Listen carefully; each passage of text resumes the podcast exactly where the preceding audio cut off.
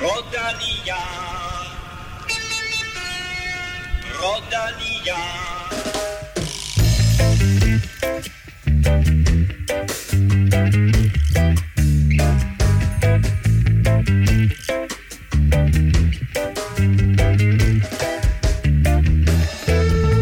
Tadej Pogacar satte alt og alle på plads i Paris-Nice, men hvor efterlader det Jonas Vingegaard små fire måneder før Tour de France. Og den øh, glemte slovener, ham der, Primus Roglic, han vandt samlet i Tirreno Adriatico, men viste dog huller i jumbo undervejs. Og så er det jo på lørdag, at foråret sådan helt officielt begynder, når det første monument, Milano Sanremo, skal køres. Vi taler favoritter og danskere senere. Og med det, velkommen til mine to favoritdanskere, hmm. Kim Plesner og Stefan Djurhus. Øhm, vi har en hel del, vi skal tale om, og vi glæder os faktisk, Stefan, både til lørdag og søndag.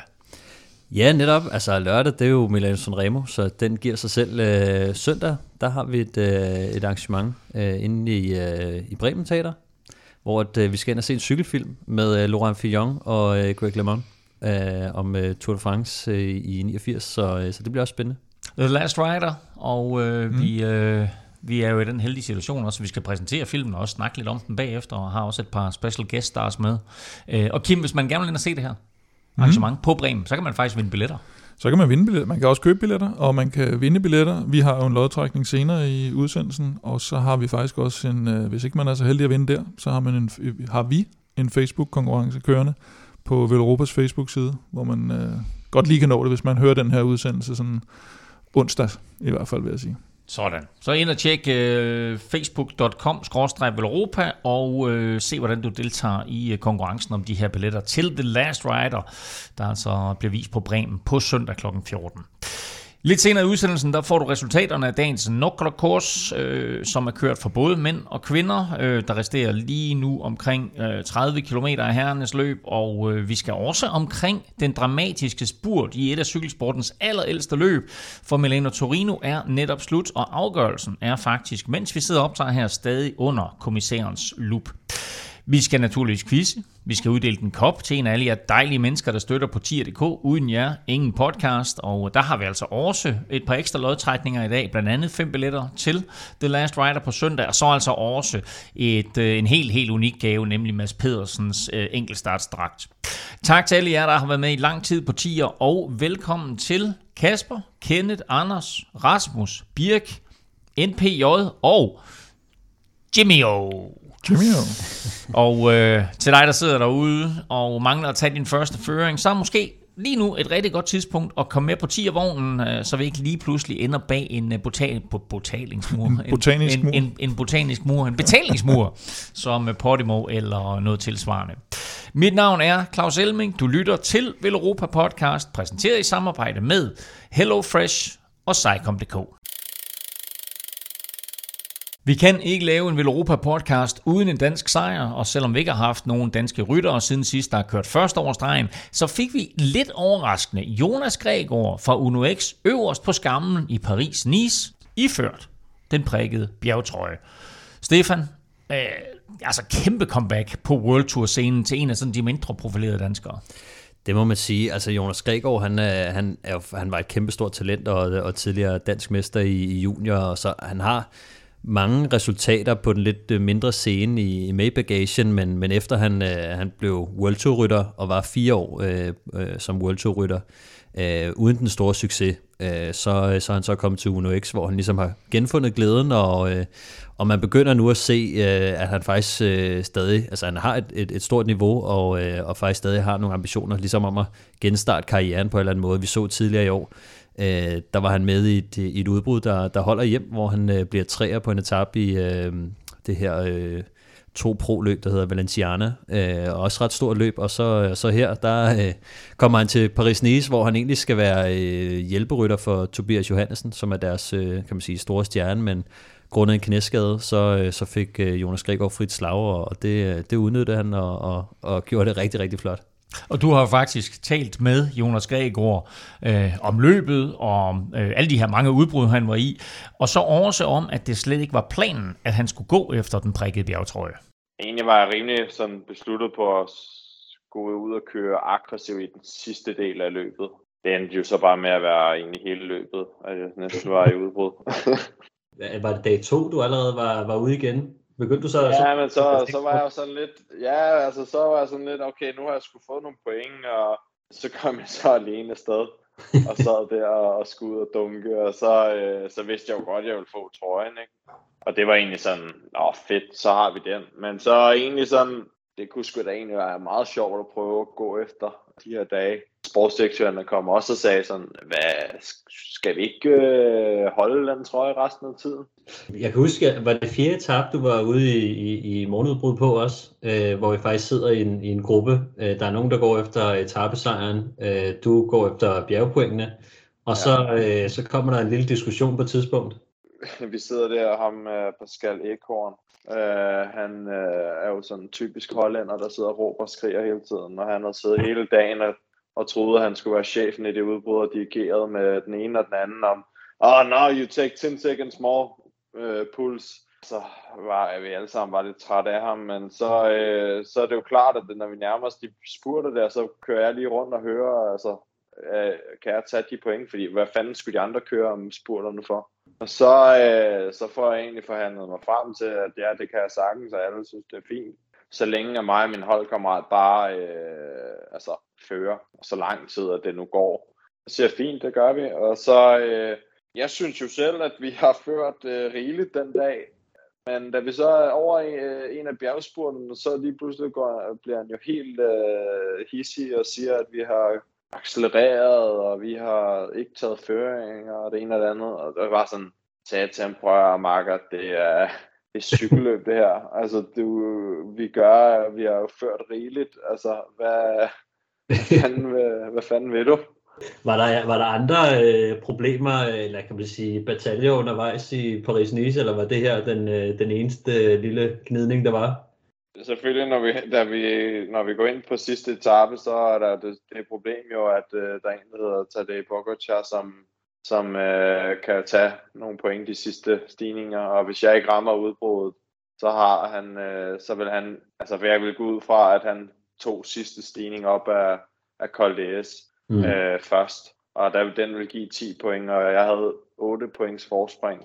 Så det var det største problem, ligesom der kom og opstod, ikke? Og så var ja. det jo sådan, altså, øh, der har, der, jeg vil sige, jeg var lidt nervøs inden start der, hvor taktikken var jo sat 100% op på, at jeg skulle have den trøje, ikke? så der var jo, der var jo pres på mine skuldre, ikke? og jeg sidder øh, i startboksen, øh, vi ruller ud der i is, og så øh, Christoph sidder lige ved siden af mig, han siger, prøv at nu holder du bare mit hjul, og så sidder vi lige bag bilen, og så kører vi bare en spurt ud af, altså når den bliver givet fri. Så det gjorde vi, og så fandme om mig og ham så ikke bare os to får hullet.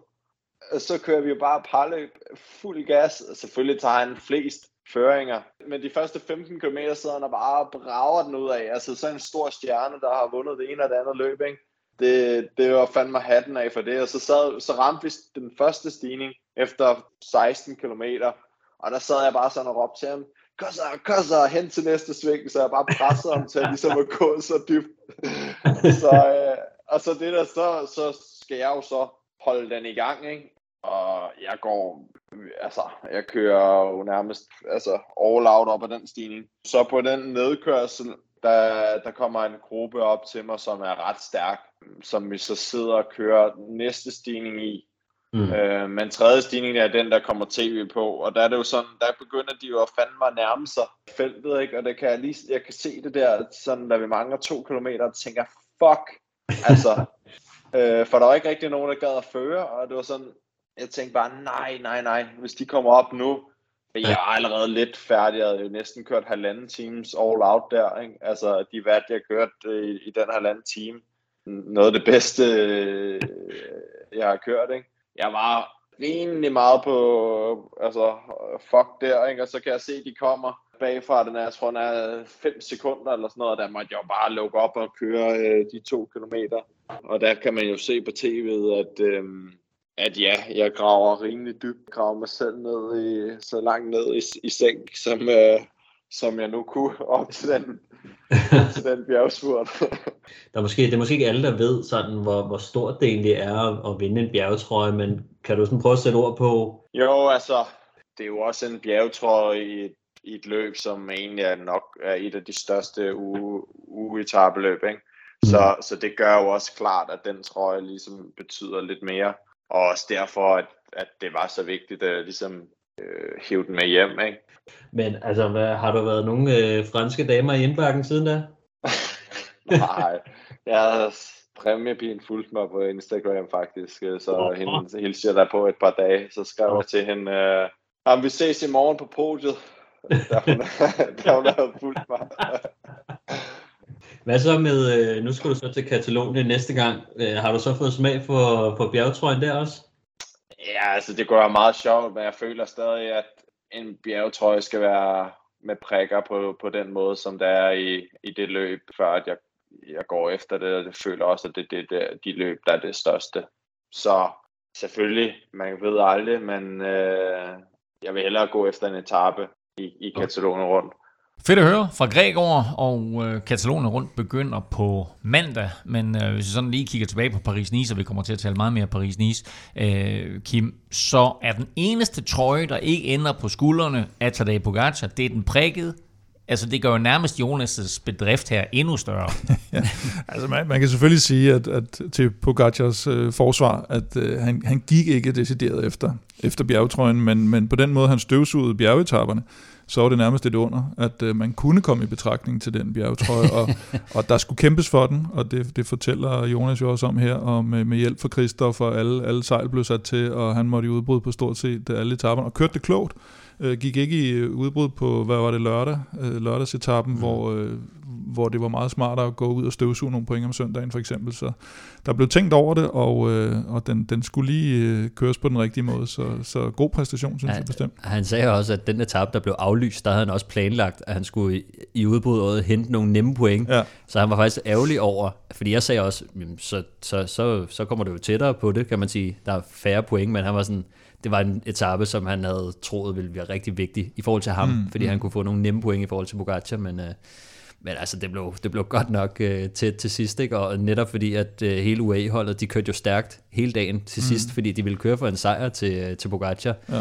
så det var lige på et hængende hår. Men jeg synes det er mega fedt, det der, han beskriver, hvordan Alexander Kristoff, som, ja. altså, du kan mærke benåelsen hos Jonas Gregor over, at ja. det er selveste Alexander Kristoff, som nærmest ja. kørte lead out for ham, ikke for at komme ja, og ikke i, ikke i 500 meter. Nej, nej. Vel mærke i mange, i mange kilometer. Ja, ja.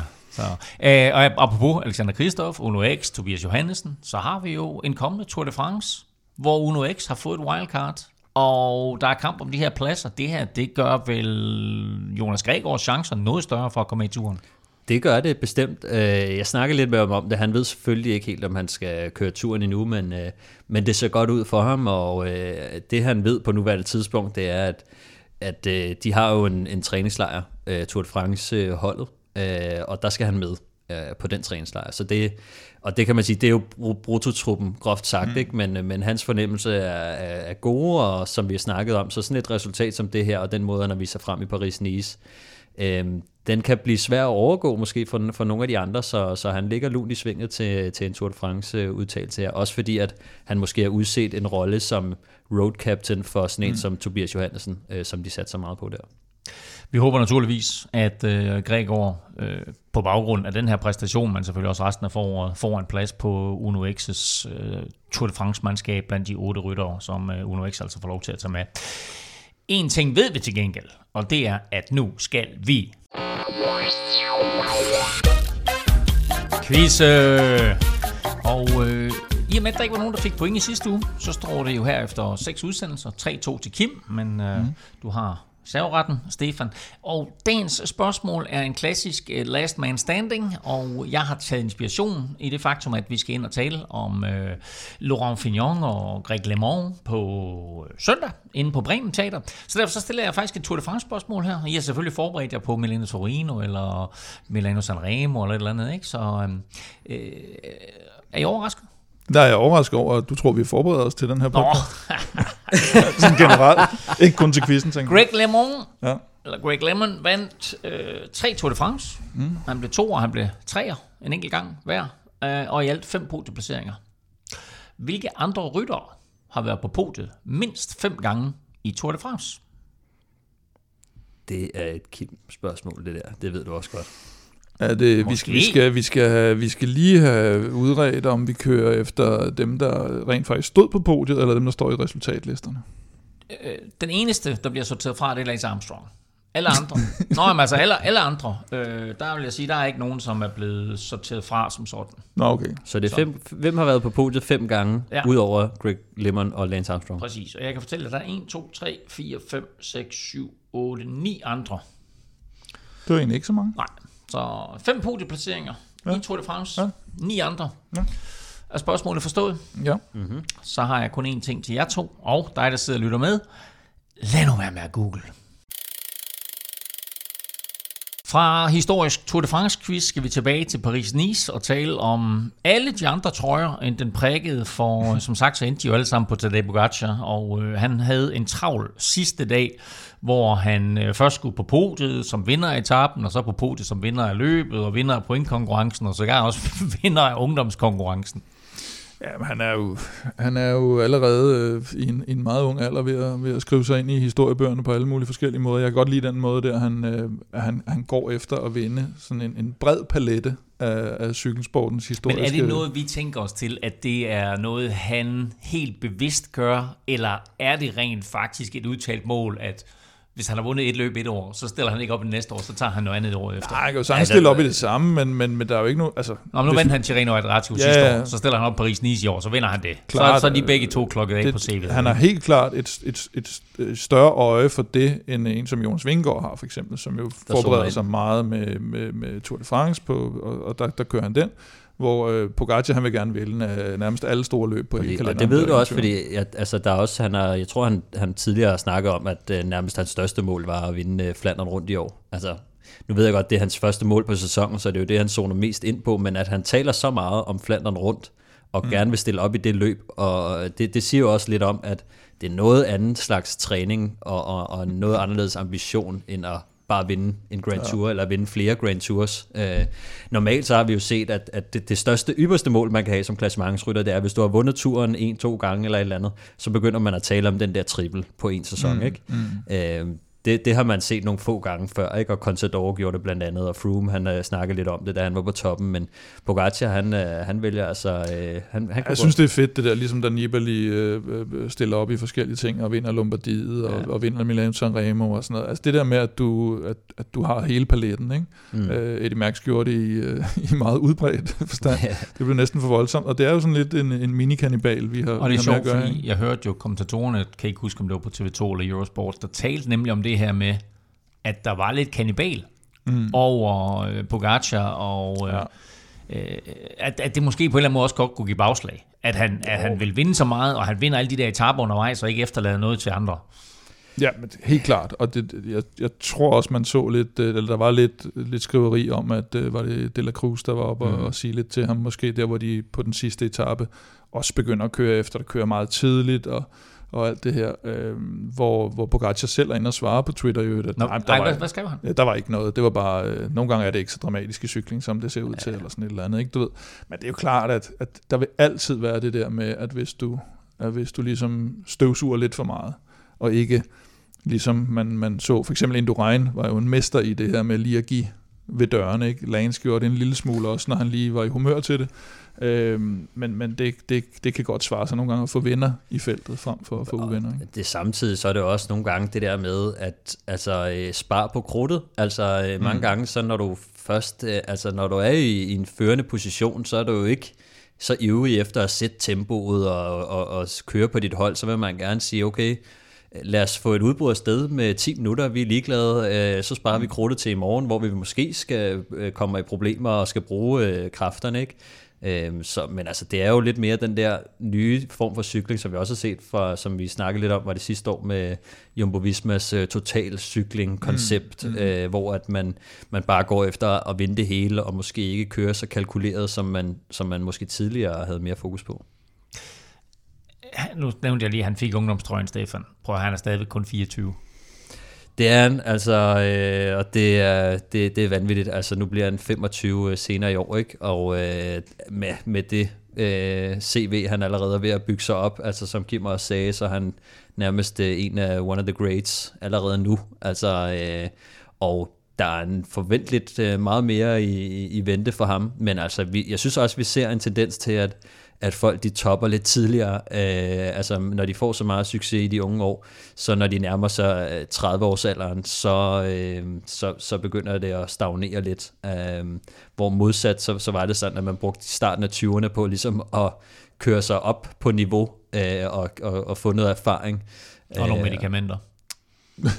det var måske også en del af det øh, helt klart dengang, ikke? at uh, man skulle have nogle tæv, før man blev inviteret med og, og blev desperat nok til at, at hoppe ind i et program, men men, øh, men, men jeg tror, den, jeg tror øh, det, er ikke, det, det er ikke det eneste. Altså, nu, nu vil jeg ikke øh, sidde og snakke om, øh, om, om dopingprogrammer, fordi jeg tror virkelig, at, øh, at, at cykelsporten er meget mere ren. Og faktisk her for nylig, så øh, jeg havde nogle, øh, nogle gamle cykelkammerater over, og vi sad faktisk og snakkede om det der med, hvis Jonas Vingegaard han kan vinde turen, så tror vi, altså så er vi alle sammen enige om, at han tager ikke noget. Altså, den mand, han, han kan ikke tage noget. Og vi, jeg tror, vi alle sammen kender ham fra forskellige vinkler, ikke? Og øh, nogle har, vi har kørt alle sammen mod ham eller med ham. Og det er sådan, han er typen, der bare, altså, der, der er bare ordentlig helt ind til benet. Han, ikke? han lever højt på kærlighed og fiskeolie. det gør, altså, men det, jeg, jeg vil slet ikke ned ad den retning, det var slet ikke den vej, jeg ville. Øh, så, men altså, han har jo har vildt program og har Flandern som mål og så ja. videre. Ikke? Øh, og så er spørgsmålet, om, om det er for ambitiøst for ham. Fordi altså, han tager første stik. Nu er der, der var set utrolig meget frem til det her direkte øh, matchup, den her direkte duel med Jonas Vingegaard. Mm. Øh, Pogacar vinder, og han vinder ganske suverænt. Altså han har, øh, Jonas bliver endda kun treer. Der er 53 sekunder fra Pogacar ned til Gody, og der er 1,39 til Vingegaard. Hvor meget skal vi lægge i det? Ja, men det, det, man kan sige, det, det er måske mere den der måde, han vinder på, og hvor han støvsuger de tre etaper, og han bare mm. kører fra dem, som, som om, at det, det var det nemmeste i hele verden. Øh, men hvis man ser sådan mere tidsmæssigt på det, og, og noget man måske glemmer, så var det jo, at, at han vandt faktisk endnu mere over Jonas sidste år, hvor han vinder med 1,52 ned til Jonas, som er på anden pladsen i Tirreno Adriatico øh, sidste år. Så hvis man anskuer den, så er Gody jo meget, meget, meget tættere på ham, end Jonas var sidste år. Og Jonas går så hen og vinder Tour de France med, med to og et halvt minutter over Pogacar senere. Mm. Og det er jo det her med, at hvis man kun tager det her øjebliksbillede, så er det klart, at så er der nogen, der, og, og, og som du siger, den har været hypet op, den her, fordi nu er det første gang siden turen, at de mødes, øh, og, i den her en-til-en duel, og derfor vil der blive kigget på den øh, meget, og, øh, og, og, og det er klart, hvis man, hvis man kun anskuer det ud for det, men hvis man så tager det her med at sige, jamen nu skal, nu skal han ud og køre alle mulige andre løb, og hvis man ser, hvordan Pogacar kører en sæson, og hvordan Jonas kører en sæson, så er det slet ikke givet, at det ser sådan her ud, når, det, når vi rammer Tour de France. Mm. Og så kan vi jo lægge alt muligt oveni, at Jumbo så måske kører en anden taktik i Tour de France i år med en kaptajn og to sidste år. Det skal også med i ligningen. Så, så det er alt for tidligt at begynde at drage konklusioner, hverken til, øh, både mm. til den ene og den anden retning. Det er, det er også det, og jeg tror, at altså, hvad kan sige, de, Pogacar han er i gang med at forme top, ikke? Og, øh, og det betyder jo også, at hans træning har været anderledes end den, som, som Jonas Vingegaard han er, han er inde i lige nu. Så det var forventeligt, at Pogacar, øh, når man kigger bare på programmerne, at, øh, at han vil være bedre kørende nu. Øh, men det er heller ikke ens betydende med, at altså Pogacar kan jo sagtens øh, øh, ramme formen også til turen, selvom mm. han topper nu. Øh, men det, det er en lidt mere risikabel øh, strategi i forhold til, at at hvis han topper rigtig meget nu, og så skal han bruge en, øh, en pauseperiode, og kan så nå at få, få øh, formen lige så højt op, og er der træthed, er der skader, har der været styrt i nogle af de, øh, altså, øh, de, han skal jo køre klassikere, ikke? og de, mm. de er lidt mere vilde, end nogle gange en, en ulang etabløb kan være, så så, øh, så, så der er lidt mere risiko over den øh, strategi, han tager mod, modsat Jonas Vingegaard, men som, som Kim også siger, jeg vil ikke lægge så meget i det, men, men når man kigger på de altså den, den performance, han har i, øh, i, i Paris-Nice her, så laver han nogle tal, øh, nu ved jeg godt, det, det er estimeringer, øh, som, som vi kan få, øh, få, få regnet os frem til, men nogle af de tal, han laver, er fuldstændig vanvittige i øh, Paris-Nice på den her sidste stigning, Col d'Iez. Øh, der kører han, øh, hvad er det, det er 6,75 øh, watt per kilo eller sådan noget i de der, øh, det der lidt, lidt over et kvarter, ikke? Mm. som er det samme, som han kørte på den enkeltstart i øh, turen 2020, hvor han slår Roglic. Mm. det er cirka samme stigning, Planche de Belfi. så, så, så kan man sige, han har allerede det her niveau, øh, som, som da han vandt øh, turen 2020. Ikke? Måske er han blevet bedre, det, det kan man også sige. Måske har han øh, mere i posen øh, i år. Øh, måske øh, kan, kan Jonas Vingegaard også hæve sit niveau fra sidste år. Men hvis man kigger på øh, Pogacar og Jonas Vingegaard, og de performances, de har lavet individuelt, så minder de meget om hinanden. Øh, Jonas han, ramte, han havde niveauet sidste år, hvor at Pogacar ikke ramte samme niveau, men Pogacar i 2020 og 2021 havde noget, der minder om det samme niveau som Jonas sidste år. Så jeg vil sige, altså sådan, de to er det meget svært at, at sige, hvor de står. Men det eneste, vi kan konkludere lige nu, er, at, at Pogacar han viser altså den form, som han har vist øh, mm. tidligere, når han har vundet turen. Den har han allerede vist nu. Har han mere i posen til turen? Det er meget muligt, øh, men, men Jonas Vingegaard kommer hvis alt går vel for ham, så kommer han forhåbentlig også op på det niveau, måske endda også lidt bedre, så øh, jeg vil sige, det er altid godt at vinde, og, og Pogacar, han, øh, det er altid godt at komme godt fra start, og, mm. og det er nemmere at bygge formen på, når du allerede har formen. Øh, så, så en lille, lille momentum øh, til, til Pogacar lige nu, men, men jeg vil heller ikke være alt for nervøs for det. Nej, der, der er to, ting, øh, to ekstra ting i det også. Der, der dels tror jeg, der er sådan en uh, lidt revanche-feeling også fra Pogacar mm. i forhold til sidste år, fordi jeg tror, han, han følte, at han, det der med, at han, at han øh, begyndte at køre med Roglic og sådan noget i starten af turen, altså han brugte for mange kraft, dumme kræfter i, i det der holdspil, som, som Jumbo mm. spillede ud mod ham. Det tror jeg, han har været lidt irriteret over. Jeg tror godt, at han vil vise nu, at det er en mod en, der er han bedre end Jonas. Og så det her med Jonas har vi måske haft lidt for høje forventninger til i forhold til den her Gran Camino, hvor niveauet, som vi også var inde på, jo var markant lavere, og det vil sige, de præstationer, han lavede der, som var så overbevisende, var imod et felt, der var. Øh, dårligere end det, som Pogacar har været op imod, og Pogacar startede også sæsonen lidt tidligere, ja. så derfor er det lidt naturligt egentlig, at, at Men, Pogacar er bedre lige nu. Jeg vil til gengæld også sige, hvis man kigger, og det er igen sådan nogle vatestimeringer og sådan noget, som ikke er mm. helt præcise, og der, der kan være usikkerhed omkring det, men det, som Jonas han lavede i den her Gran Camino, det var også fuldstændig vanvittigt. Vi snakker 7,5 watt per kilo i 8 minutter, mm. som er altså op mod måske endda bedre end noget af det, som Pogacar han har vist men lidt i. Kortere, lidt kortere, kortere tid, distance, ja. men stadig, ja. hvis du prøver at sammenligne på nogle af Pogacars uh, performances på cirka samme tid, så har mm. Jonas været bedre. Det er igen estimeringer og så videre, men det er bare for at sige, at Jonas kørte sindssygt stærkt i Gran Camino, selvom Ruben Guerrero og de her, de, altså det slet ikke var den samme, øh, hvad hedder det, konkurrence, han havde der. Mm. Så, altså, øh, så, så Jonas har vist noget, og så synes jeg også, vi skal lige huske at sige, at Jumbo, øh, selvom de havde sagt, at de var kommet for at vinde øh, i Paris-Nice, så, øh, så var der noget med, at øh, vi ved det ikke helt endnu, men de havde sagt, at Jonas havde et, et, noget, hvad var det, et, et privat anlæggende inden øh, Paris-Nice, som måske har gjort, at han måske ikke var på sit skarpeste i Paris-Nice. Mm. Vi ved ikke helt, hvad det er, men det er bare en historie, som, som der har været derude, så det kan være hvad som helst. Altså ja, ja. om det har været øh, interne problemer, eller han er blevet nødt til at tage et par dage fri på grund af et eller andet. Det ved vi ikke om, hvor, hvor meget det kan påvirke ham, men det er en lille x-faktor i forhold til, det er en ubekendt i hvert fald, der, der kan, måske kan være en lille undskyldning for ham. Vi taler lige nu udelukkende om Pogacar og Vingegaard, det gør stort set alle andre også, men din lille held, Kim, øh, franskmanden David Gody, han kørte sig ind i topstriden og ender mm-hmm. jo mhm. faktisk med at blive to år her, og, og, og Pogacars hårdeste konkurrent i Paris-Nice. Jeg ved, franskmændene de selvfølgelig håber på store ting fra ham, men altså skal vi til at se ham nu som en øh, seriøs udfordrer i turen også? Jamen, jeg, jeg, altså i hvert fald til podiet, det er jo helt klart, at, at, at lad os sige, at, at, Jonas og, og Pogacar, de kører op til deres normale niveau, så er der i hvert fald en, en plads ledig på, på, på et trin øh, på podiet.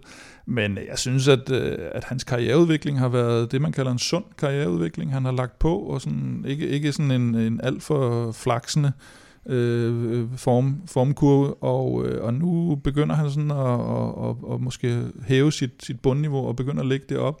Og så tror jeg egentlig også, han, han drog lidt fordel af, især på måske den første bjergetap, hvor Jonas jo helt klart tænker, nu skal jeg ud og vise noget, og, og måske nok fik sat noget angreb ind for tidligt, som, ja. som både Gody og Pogacar lidt, øh, lidt øh, noget godt af, at, øh, at, at der, der tror jeg, han havde lidt overvurderet sig selv, og, øh, og på den måde, så kunne han sådan med sådan mere steady pace øh, egentlig køre sig ind, og øh, jeg er ikke sikker på, at han var stærkere end Jonas Vingegaard egentlig, men han kørte den bare mere mere safe, kan man sige, på, han, i Han nød godt af, at de to de var op mod hinanden. Ja, lige ikke? præcis. Øhm, ja, helt klart. Men det virkede som om, trods alt, at han havde lidt nemmere ved at sidde med Pogacar, end Vingegaard havde. Det skal siges, at, at uh, fundamentet for hans anden plads bliver lagt på den etape, hvor Jonas, som du siger, Kim angriber mm. og går kold. Altså ja. kolder den fuldstændig, mm. og, og Godys overhaler ham sammen med et, et par andre rytter og, og, og tjener nogle sekunder der. Ja. Men senere, i de senere etaper i Paris-Nice, der var det også altså Jonas, der ligesom skulle hænge på, mens mm. Gody havde lidt nemmere ved at følge med øh, Pogacar. Ja, men det, men det er stadigvæk, jeg synes stadigvæk, det var, var ens på, på de to første bjerge, så den tredje, der, der kører Pogacar jo bare afsted. Men på de to første var det, øh, den første, der går Jonas decideret i et angreb, og ligesom tænker på knæ. Altså han går i, i direkte infight med Pogacar fra starten, og, og går ud og angriber. På den anden, der, der satte han sig også forrest, men det var mere sådan for bare at sætte noget tempo, så det mm. ud som om. Og så, det er der, han bliver sat flere gange, Jonas, undervejs. Og også, kommer, ikke? lidt, kommer tilbage, lidt tilbage, og Pogacar angriber måske lidt for tidligt. Ikke? Mm. Så det var som om, at Jonas tog den der head-to-head-duel, hvor øh, Gody han mere sådan kørte sit eget, øh, og, og sådan lagde sig sådan imellem dem, eller hvad skal man sige, så han behøvede mm. ikke at, at gå ind i den der øh, hanekamp, og så, øh, så, så, så, så, så tror jeg, han sparede lidt kræfter ved det. Jeg hørte også Jonas, han sagde, og igen, nu, nu kommer undskyldningerne væltende ud øh, fra, fra, fra Jumbo-lejren, men men der var noget med, Jonas sagde på den anden bjergetap, på det lange bjerg, som, som du også lige snakker om, hvor, at, øh, hvor han blev, kom igen, Jonas mm. flere gange, der snakker han om, at han havde for, for tung gearing på, mm. som var lidt øh, svært for ham at svare igen på angrebene, sagde han. Mm. Det var derfor, han kørte mere steady øh, pace, ikke? så ja, jeg ved ikke, altså Nej. gearing er, er sjældent øh, en, en kæmpe dealbreaker, øh, hvad hedder det, på, på et bjerg, øh, medmindre man selvfølgelig er, er låst fast i elveren, men, øh, men det, det er måske også en lille, kan man sige, noget, der har generet ham i hvert fald, øh, men, men i, i og med, at han, kom, han fulgte dem til dørs stort set, ja. og, og kører med i spurten til sidst på, på det lange bjerg, det viser, at niveauet øh, helt sikkert er der, selvom øh, Pogacar er, er, er lidt bedre, måske Gody også er på niveau jeg tror, det er meget godt, det du siger med, at altså, Pogacar har lige fået noget momentum her, og det kan vi ikke tage fra ham, og en sejr er en sejr og alt det der, men, men der er jo stadigvæk noget, der er afgjort på den lange bane. Samtidig så havde det også lidt, jeg føler lidt, at, at duellen, vi, vi så den med, med, med Wout van Aert og Van der Poel, øh, hvor at Wout van Aert, han er foran hele sæsonen, og mm. øh, Van der Poel går skide indebrændt. Øh, mm og bliver ved med at træne, og giver den et ekstra hak, og tager sig virkelig sammen, og så ender han med at vinde øh, til VM, det mm. allervigtigste.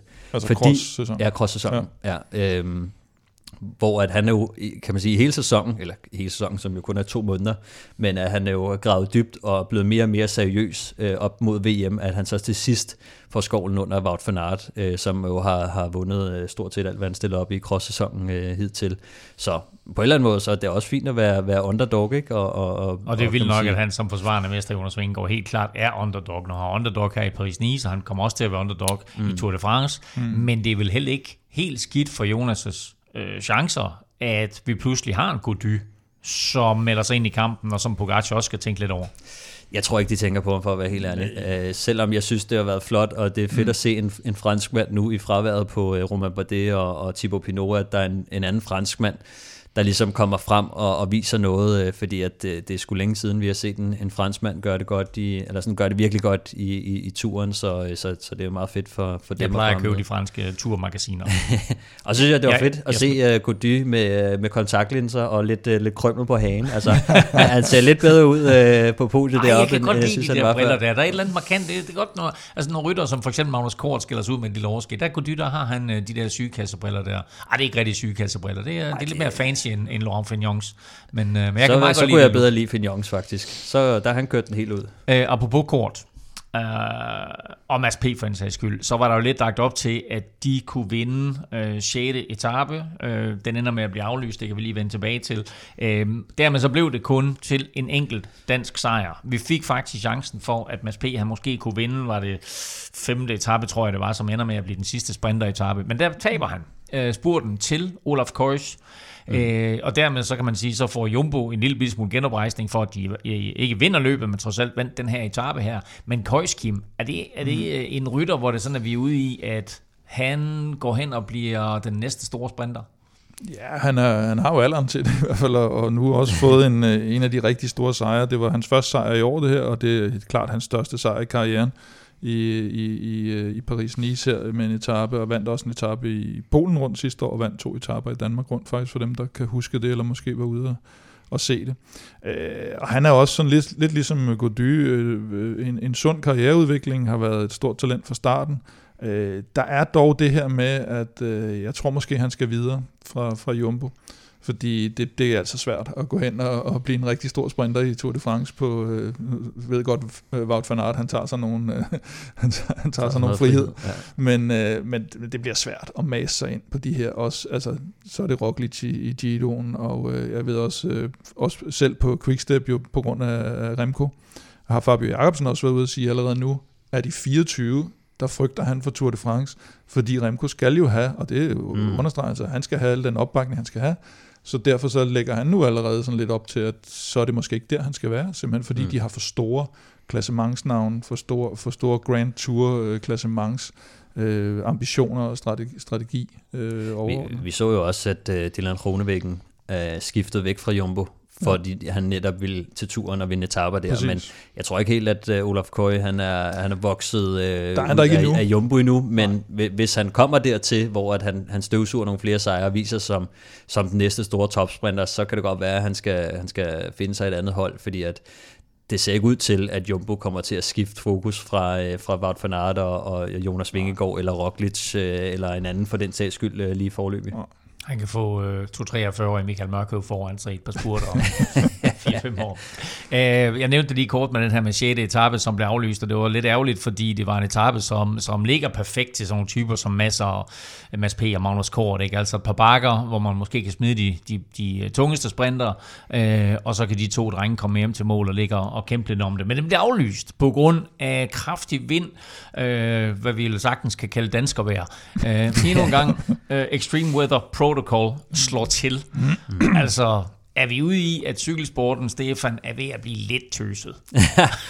Ja, altså jeg tror måske i gamle dage havde de måske kørt derud, men øh, jeg vil sige, når man lige læser omkring, hvordan vejret var, at øh, vind stod op til, til 100 km i timen, mm. og, og, og flere træer, der, der faldt i, i området, øh, og ud på vejene og sådan noget, så er det måske lidt, øh, lidt for meget til at kaste ud. Jeg tror, jeg så også Jonas Vingård, han sagde nu, selvom han kommer fra Thy, hvor der er vind, så, øh, så var han ikke selv kørt ud på en træningstur i det der vejr. Øh, så, og så sagde han, måske Askren ville, men, øh, men han er også lidt større. Nej, men det er jo den her altså, jeg tror, der er mange, øh, der, der ser cykling, som, som er meget todelt, øh, og, og, og alt efter hvilken aldersgruppe man hører til, måske også, at, at der er jo de her meget øh, traditionelle cykelsportsfans, eller, eller rytter, og, ja. og hvad det har været, som er sådan lidt, vi skal bare ud i alt slags vejr, øh, post, i alt slags vejr skal posten ud, eller hvad mm. de sagde i den gamle julekalender. øh, og så, og så, så når man tænker sig lidt om, så tænker man, at der er jo selvfølgelig heller ikke nogen grund til at sætte øh, lige frem, altså risikere øh, livet på, på, eller, eller førligheden på nogle rytter, hvis man kan undgå det. Øh, og, og, og der, der er det jo med at finde den her balance, at, at cykelsporten stadigvæk skal være sådan lidt en, øh, en, en, en sport for de, for de hårde drenge. Det skal ikke være fodbold, hvor man ligger og tuder, hvis man øh, bliver puffet lidt på, på låret. Men, men der er jo ting, man heller ikke, man kørte heller ikke med hjelm tidligere, og nu kører man med hjelm, nu synes man, det er det mest øh, normale i hele verden, og, og sådan, sådan ændrer verden sig, og sådan ændrer tingene sig. Og det er bare med at finde balancen, så ikke, så ikke lige pludselig, vi havde nogle lidt eksempler på, var det for noget Tour de France, hvor Cancellara og slægtbrødrene og sådan noget, de begyndte at gå ind og, og nærmest enhændigt fik, fik aflyst en etape, fordi at der, der lå lidt vand på vejen eller et eller andet. Altså, det må ikke blive ja. for meget heller. Øh. Ja, men jeg vil sige, der er også det perspektiv, nu kan jeg godt forstå det fra, fra, fra, fra tilskuervinklen også, mm. øh, at man synes, det er fedt, øh, for eksempel Paris-Roubaix i regnvejr. Øj, det, ja, ja, det er fedt. Ja, ja. Men, men på den anden side, når man er cykelrytter, og man har prøvet at køre i, i noget vejr, hvor at det er fuldstændig latterligt, altså mm. sådan, det er jo livsfarligt. Og det er ikke sjovt at køre rundt i. Altså, øh, jeg har selv stået på startstregen i et eller andet fransk løb, hvor at det havde pisset ned, og vi skulle ud og køre brosten, og øh, alle ved, at det er pisfarligt, og øh, det bliver vildt, så der er fuld øh, jagt ud på det første brostenstykke. Og det vi rammer det der brostenstykke, altså, der står folk ud over det hele, og mm. motorcykler, der styrter og alt muligt. Ja. Og jeg sidder, man sidder jo der i, i regnvejr, og brillerne dukker, og øh, man er ved at styrte 14 gange, og så kommer der en motorcykel lige pludselig på tværs hen over brostenene. Der kan jeg godt mærke, at man sidder og tænker, altså, det, det var ikke engang så slemt. Det var bare vildt. Mm. Men det var ikke sådan et, det var ikke et sindssygt vejr, men det er bare sådan, hvad kan der, hvad kan der ikke ske for dig, ja, når du kører også... sådan et cykelløb, ikke? og du sætter jo altså man sætter jo sit eget helbred over Og styr, der, ikke? Og, og der, er, brækker der, ben. der er nedkørsler her også, øh, som, Ja, ja, som så- også, hvor Jo, men der er, også, der er jo forskel på et, på et øh, Paris-Roubaix, som du siger, hvor man jo ved, hvad det er, man går ind til. Altså, Der, der Ja, ved ja. dem, der stiller op i det løb, at det er et sindssygt løb, og det, det er det, de går ind til. Ja. Hvor her, der er jo ikke sådan nogen, der har regnet med, at de skal køre en etape, hvor der ligger, hvor træer vælter ned over dem. I, Ja, det er nok også sådan en, hvor at almindelige mennesker vil sige, vi bliver lige inden for i dag, fordi Ja. at det er lidt sindssygt. Og også, så- man så faktisk i, i Tirreno, ikke for, men, men de kørte faktisk også en etape, hvor der var sindssygt meget vind, og det var ikke engang lige så meget som i, i Paris-Nice, men der kunne man jo se, at nogle af rytterne var ved at blæse af vejen. altså, de, de klikkede ud, fordi at mm. lige pludselig kom der et vindstød, og de var ved at styrte flere gange, ikke? Og, og der var det ikke engang så slemt. Øh, der valgte man at, at, at køre, og den var også lige på nippet, når man så etappen. Men hvis det så havde været endnu værre i Paris-Nice, så tror jeg, det var meget godt, at, øh, at de sløjfede den. Etappen begyndte med, at, at rytterne faktisk blev fragtet fra, jeg tror, der var indskrivning i startområdet, og så blev de fragtet i et bus øh, 80 km frem, eller et eller andet, og der var der en dansk rytter eller to, som skrev, det kan godt være, at vi bliver fragtet frem nu, men jeg er ret overbevist om, at, at etappen bliver aflyst, og det endte den så også med at gøre, mm. og øh, når man ser på de vejrforhold, så var det nok øh, okay. Det var desværre ærgerligt selvfølgelig, øh, set med danske øjne, fordi vi havde haft en god mulighed for måske at, at, at nappe en etappesejr mere. Øh, mens det blev til en dansk sejr til Mads P. på en enkelt etape, og mens Jonas Gregor han endte på podiet øh, i Nice, så endte Mathias Skelmose Kim på sygehuset. Ja, Hvad skete der der? Ja, men han, øh, de styrtede jo faktisk, øh, ham og Thomas de Gent og øh, Luis Leon Sanchez styrtede i sådan en, øh, var, det, var det på over en lille bro eller Ja, sådan et eller andet, ikke? Og, og det var egentlig ikke noget, man havde sådan super meget fokus på med tv-billederne først, men så kom der nogle billeder af det. Thomas de Gent er så ude øh, på, på Twitter og, og tager skylden, og, og Skelmo siger, det er, hvad der sker, og, men, øh, men øh, så, så, så kom der også nogle meldinger om, at han var røget på hospital, og han skulle tjekkes for, for hjernerystelse og så videre. Så skrev jeg med ham, var det dagen efter, tror jeg, hvor hvor han så sendte et billede af sig selv og sagde, det er jo godt, jeg ikke kan blive grimmere. Så han var lappet godt sammen op ved øjenbrynet, og, ja. øh, så han var ved og han sagde også, at han var blevet tjekket, øh, var det tre gange for, for hjernerystelse, der var åbenbart ikke rigtig noget. Så, så heldigvis, øh, han sagde også, han var, han var nok heldig, fordi der var, det var sådan lidt høj hastighed, og det kunne godt have gået, gået rigtig galt. Heldig i forhold både til hans helbred, men jo også i forhold til den form, han har vist indtil videre, at han ikke lige pludselig skal holde en længere pause. Ja, absolut, og, og, og, og i det hele taget var han så til, til gengæld kommet sådan lidt skævt ind i det her løb også, at han, han hang jo okay med i starten, og så, men så er det på den første bjergetap, hvor han lige pludselig også øh, må, må skifte cykel øh, på grund af noget defekt, og, og derfor så tager han noget tid i forhold til de her øh, rytter i, hvad skal man sige, andet geled efter Vingegaard, Pogacar og Gody, hvor han egentlig kunne have siddet med og fået den her formentlig top 10 placering øh, eller, eller lignende, som, som at det niveau, han skulle vise, og som han, som han også var på vej til at vise. Så, så lidt ærgerligt, at han ikke kunne, kunne følge op på den, men, øh, men fedt, at der ikke øh, skete mere, og forhåbentlig så, øh, så er han snart klar igen. Det håber vi, og øh, vi glæder os til det næste store møde mellem Tadej Pogacar og Jonas Vingegaard, som vel formodentlig først bliver i, øh, i Tour de France. Øh, konklusionen er, at Tadej Pogacar, han vandt det, det her første og meget imødesete øh, revancheopgør mellem de to, og øh, derfor så synes jeg egentlig, at vi burde sende en kop til Tadej Pogacar, men jeg har ikke hans adresse. Skriv til ham på Twitter. I stedet, ja det kunne jeg godt, i stedet så tænker jeg, Stefan, at vi skal have fundet dagens vinder af en Velropa Cup. Øh, og vi skal også have fundet en vinder af de to andre præmier, som vi har til udløjning i dag. Og husk, at hvis du fremover vil deltage i lodtrækningen, så er det jo nemt at være med og støtte os på tier.dk. Beløbet er valgfrit, og øh, du donerer hver gang vi udgiver en ny podcast. Og når du så donerer, så deltager du altså løbende i vores lodtrækninger om en kop, og som lovet andre fede præmier, og ugens præmie vender jeg tilbage til øh, lige om lidt, øh, igen leveret af det danske firma Cycom.dk. Øh, støt os på tier, og så er du med i næste uges lodtrækning om skøn præmie. Stefan, vi skal have fundet de tre vinder. Vi har en kop på højkant, vi har fem billetter til The Last Rider på søndag, og så har vi det her Mads P. Speedsuit. Yes, øh, jamen lad os øh, starte med, lad os starte med koppen. Øhm, mm. Koppen har øh, MB Mogensen vundet. Øh, en forholdsvis ny støtte faktisk. Øh, mm-hmm. Og øh, når vi går videre ned, så er det nogle lidt ældre, der har vundet. Øh, til at starte med øh, de fem billetter til øh, CPO Docs øh, The Last Rider. Der har vi Ulrik Hefeldt, der har vundet den. Mm-hmm. Og til Mads P's Speedsuit, der er det en støtte, der hedder Slotshaven, der har vundet. Sådan. Ja. Jamen, øh, tre vinder i den her uge. MB, Ulrik og Slotshaven. Tusind tak for jeres støtte naturligvis, og tillykke med jeres nye præmier. Og i næste uge, der kan du faktisk vinde en rigtig, rigtig fed præmie. Det er nemlig en helt original retro Mapai kasket. Kan I huske holdet Mapai? Nej, fedt. Uh. Ja, ja, ja. Øh, Den er...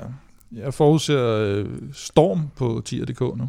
Kim, det er sådan, altså jeg tænker, det er sådan en retro kasket, som passer perfekt til dig. Ja, tror jeg faktisk også. Det, det, det, det er, hvad du har at sige du, du, du Nå, skal ind og støtte Jeg skal støtte. Ja. Det er mindst en Det er 50'er her. Er du cykelrytter, skal du se lidt retro ud, vil du have en fed præmie, så er det altså en Mappai kasket, du kan vinde øh, i næste uge i vores 10 konkurrence, selvfølgelig ud over vores sædvanlige kop. Husk, at vi får alle lodtrækninger gør det på den måde, at for hver femmer du donerer, der får du et lod i puljen, så jo større beløb, jo flere lodder, og dermed altså større chance for at vinde.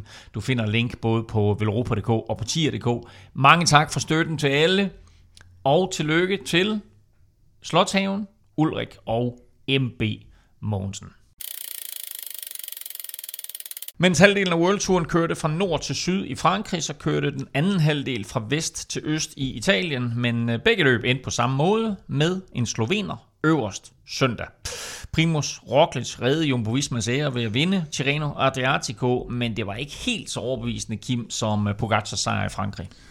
Nej, jeg ved, nu har vi jo talt lidt om, at man nok havde ventet, at Jonas måske havde givet, givet Pogacar lidt mere kamp til stregen i, i Paris-Nice, men øh, altså de der to slovener, de er jo bare, altså, de, de bytter bare om i år for, for sidste år, og, og hvis man ser på de her øh, ugelange etabeløb, Nå ja, og- Roglic vandt Paris-Nice, ja, ja, og så bytter de bare rundt, ikke? ja, Pogacar vandt Øh, når, når, når de to er i form, så, så vinder de stort set. Altså, det, er vel, det er vel Remco, der kan, der kan udfordre dem i de her øh, ugelange løb. Ikke?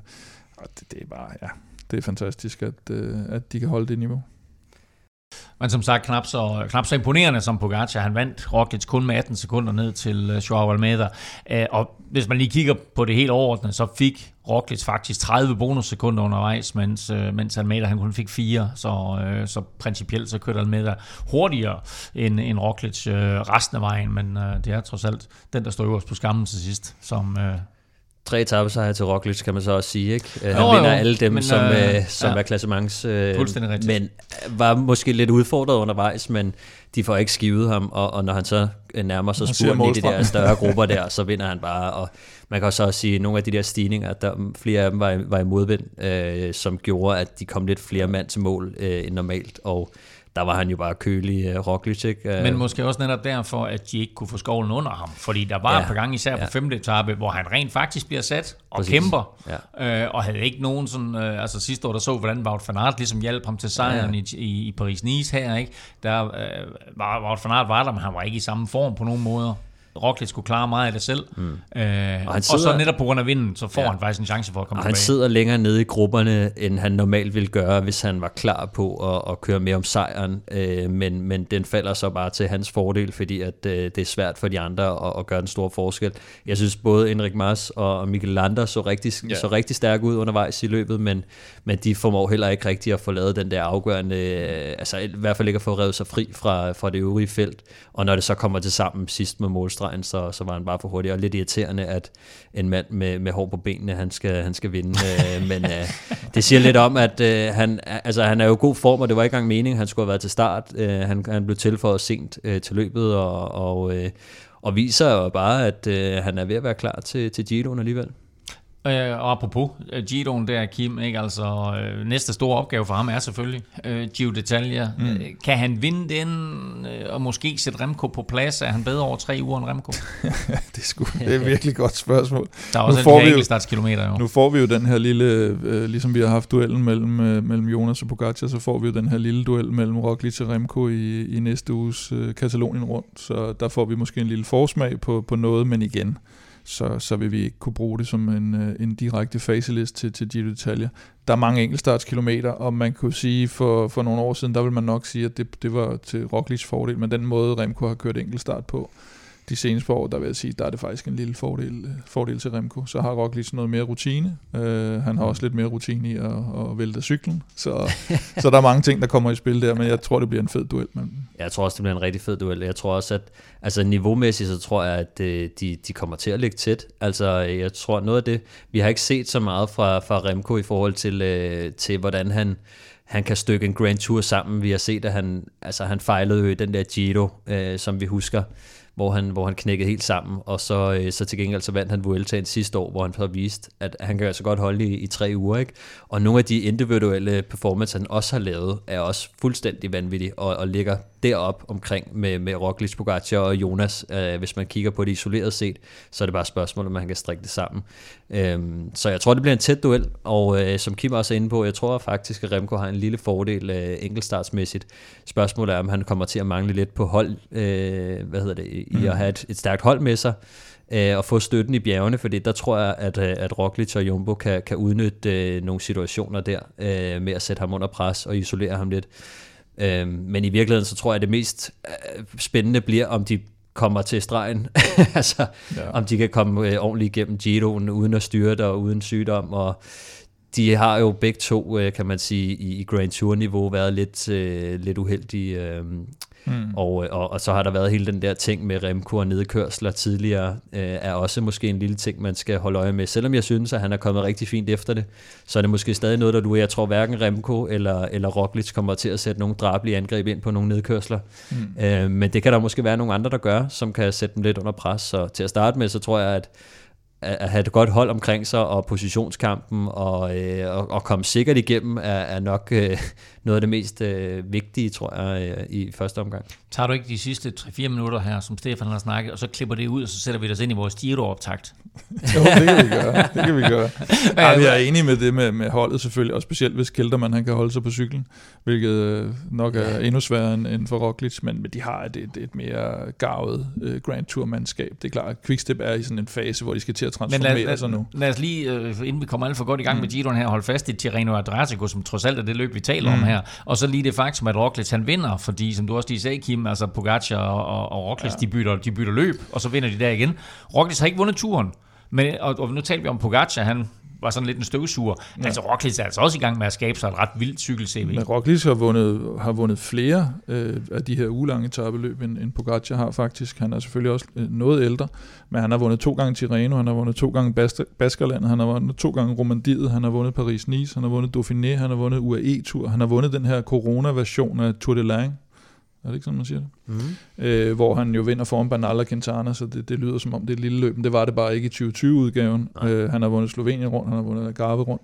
Så han er, der er han virkelig en støvsur på de der Han de er der jo ulange. en af dem, der har altså været bedst i ulange tabløb nogensinde. Ja. Altså, øh, Ham og Port og, og Pogacar. ja.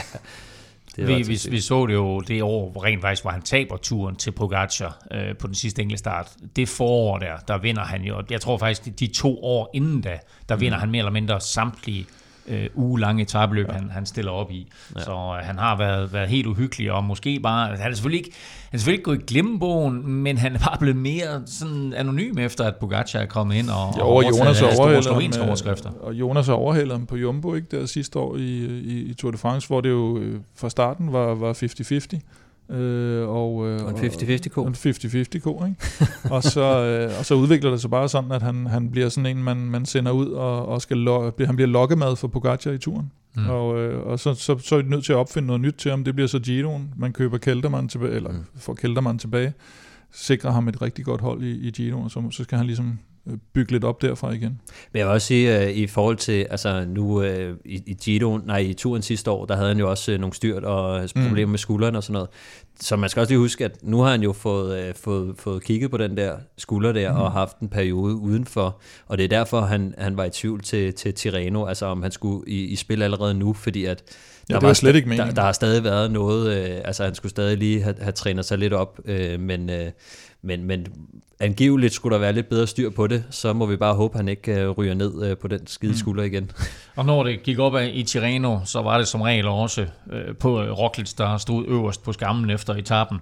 Han kørte, som du lige nævnte tidligere, Stefan, tre gange over stregen, først på bjergeafslutninger. Men når det så ikke gik opad, og det sådan gik mere hen og det hele endte i en spurt, så fik Alpecin det König mm-hmm. endelig lidt succes. Vi talte om Hul sidst, byen, at, uh, at de havde meget, meget få podiepladser overhovedet i år. Det kom kom til gengæld her, Jasper Philipsen vandt to af løbets tre sprinter-etaper. Er han pludselig en dark horse til Milano Sanremo? Ja, det bliver jo faktisk lidt spændende i det hele taget deres hold. Øh, nu, har, nu så man jo også, at øh, Van der Poel han begyndte at køre nogle ret hæftige lead-outs for, for Philipsen. Og øh, så har man jo fået en Søren Krav over på det hold også, mm. så de skal have blandet kortene og, og køre en eller anden øh, trætrinsraket, hvor jeg ikke rigtig ved, hvem der er 1, 2 og 3 øh, i forhold til form, og i forhold til, hvad man ellers har gjort i Milano Sanremo. Søren Krav har kørt virkelig godt de sidste par gange, så, så det bliver virkelig spændende at se, og, og, og, og stærkt at vinde de her to ud af de tre øh, sprinteretapper, og, og, og også nogle, ja, Van der Poel, han er nok ved at være der igen, tror jeg. Jeg tror også, at øh, Jasper Philipsen, han måske er Øh, vi havde ham, jeg tror, vi havde ham som, øh, som næstbedste sprinter, da vi kårede sidste år. Jeg tror, vi tog Fabio Jacobsen som, som mm. den bedste, men øh, jeg tror, i år, den ligger den øh, lige til højre skøjten for, for Jasper Philipsen med, med det niveau, han, han viste. Og han er bestemt en dark horse til, til Milano Sanremo, men det kræver at den kommer samlet hjem, og det er så spørgsmålet. Jeg synes, indtil videre har vi ikke set topniveau for Wout van Aert, eller Van der Poel, eller, eller Philippe, som var nogle af dem, der har mm. revet det helt i stykker på, på podiostigningen. Ja. Til gengæld har vi en Pogacar. Og, øh, som nok godt vil overtage. Ja, ja præcis. Ikke? Og, og måske endda en Mohodic, der kan smadre den nedkørsel der, som, øh, som ingen andre. Så, så det bliver spændende, men jeg synes, det er mindre lagt op til, at der kommer splittelse på podio end, end tidligere. Og jeg tror også, jeg så, at der var en lille smule, øh, kan man sige, early predictions, øh, så var det modvind på, på Poggio, selvom det kun var sådan noget 1 sekund meter eller sådan noget. Så, øh, men, men jeg tror, den, den, den ligger mere til sprinterne, som jeg ser det lige nu, og med det på grund af fraværet af, af Wout van Aert, Van der Poel og Alaphilippe. De kan jo selvfølgelig nå at, at, at vise topniveau. De har bare ikke gjort det så meget som, som, som tidligere. Sidst vi var her, der havde Fabio Jakobsen lige vundet anden etape af øh, Tirreno Adriatico, men øh, siden der gik det ikke øh, specielt meget øh, Sudal Quicksteps vej. Det virker som om, at de rent faktisk savner Michael Mørkøv til at være vejkaptajn i de her spurter. Det, det synes jeg bestemt. Altså, øhm, jeg synes, de, øh, de vandt jo anden etape med Fabio Jacobsen, hvor de får leveret ham øh, rimelig flot, og, øh, og han kører en super fin spurt, hvor han øh, har tålmodigheden der, hvor, at, øh, hvis man kan huske det, så Gaviria åbner tidligt, Jasper Philipsen går efter, og så kommer Fabio med som, som tredje mand, og, og ender med at overspurte dem til sidst, og virker som den hurtigste mand. Men udover det, så er de næste, de andre to øh, øh sprintetapper, der er de helt væk. Altså, de mister Fabio Jacobsen i begge to, sådan, så den ene, der er han helt fortabt, altså helt alene i position 25, når de går ind til spurten. Øh, og den sidste etape er nærmest den, der er sjovest, fordi der sidder de jo med, jeg tror det er Ballerini, der, der er hans lead-out-mand, og han ender jo med at køre lead-out for Jasper Philipsen. Så det der... Ja, sådan en mellemting mellem, at han nærmest selv spurter, fordi, han bliver, altså, ja. altså, fordi der ikke er nogen andre, ja, og så, ja, så altså får han, han kørt halv lead-out for han Philipsen. Sidder, ja. Jeg tror faktisk, hvad sidder han, øh, sidder han foran eller bag ved Van der Poel, men, mm. men ender i virkeligheden med at indgå i Jasper Philipsens ja, tog, ja. og køre, køre ham frem til en sejr, og... Øh, og han, kan man kan se, han, det virker som om, han egentlig spurgte til stregen, men så giver han alligevel op og kigger sig lidt over skulderen øh, for at se om, øh, efter Fabio. Men det der med, at, at der mangler altså der mangler en, der faktisk kan finde ud af at køre lead-out og, og, og organisere holdet. Øh, og der har vi set, at Mørkøver er genial til på enmandshånd, altså at guide sin sprinter øh, frem i feltet, ikke? Og, mm. og sidde sammen. Øh, så, så den der, man, det der med, at man også skal have blik for, hvor er sprinteren? Er han med mig, eller er han ikke med mig? Der kunne man se, at mange gange, der Quickstep, de sad bare ført, selvom Fabio, han var ingen steder. Og i sådan en situation, så skal man jo ikke sidde og strække den ud, hvis du har mistet din sprinter. Så skal man stoppe med at køre, sådan så at kan man sige, feltet klumper lidt sammen igen, så han har mulighed for at, at komme frem i bussen, uden at bruge for mange kræfter. Så, så, ja, så jeg er helt klart, de, de, de mangler Mørkøv, men, uh, men han, er, han er ude med en skade, Kim. Ja, det er han. Ja. Så, ved, ved øh, hvad? Jeg synes, jeg hørte, at det var noget med knæet, ja. som jeg lige øh, husker det. Så, håbe, men ikke at, noget... Øh, lad, lad, lad os håbe for Quickstep og Fabio Jacobsen, at, at, at han snart ja, kommer tilbage, fordi uh, det, det, det så ikke godt ud, det her. Til gengæld så det rigtig godt ud for Primoz Roglic. Øh, han ender ja, nærmest i vanlig sloven, slovensk stil, kan man tillade sig at sige, med tre trøjer. Han tager faktisk øh, sprintertrøjen, han tager også den prikke bjergtrøje, og han tager også Øh, den samlede sejr selvfølgelig den eneste trøje, som ikke ender på slovenske hænder her, det er Joao Almeida, som, øh, som tager ungdomstrøjen. Så otte trøjer til uddeling i to uge lange etaperløb. De seks af dem sidder på en slovener. Nu tager vi lige en nyhedsrunde, og vi åbner med en lidt vild en af slagsen, nemlig at Israel Premier Tech ikke har fået en invitation til årets sidste Grand Tour Vuelta a España. Er det fordi, de kun stillede op med, med to rytter til den sidste etape i, i Paris. Det skal da være usagt. Men, på Old Boys men, det, men det er jo lidt interessant, fordi det var dobbelt så mange som sidste år. Vi talte, er det rigtigt? ja, der havde de en rytter til start. Det er crazy. Ej, vi, vi talte jo om sidste år, at der principielt mm. kun var to wildcards til, til uddelingen, fordi Lotto og, og Israel ville få to wildcards i alle løb. Nu får det faktisk ikke et her i Vueltaen. Øhm, nej, altså de, øh, de var jo ikke øh, garanteret noget uh, wildcard, men de får jo så i, i både Giroen og, og i turen.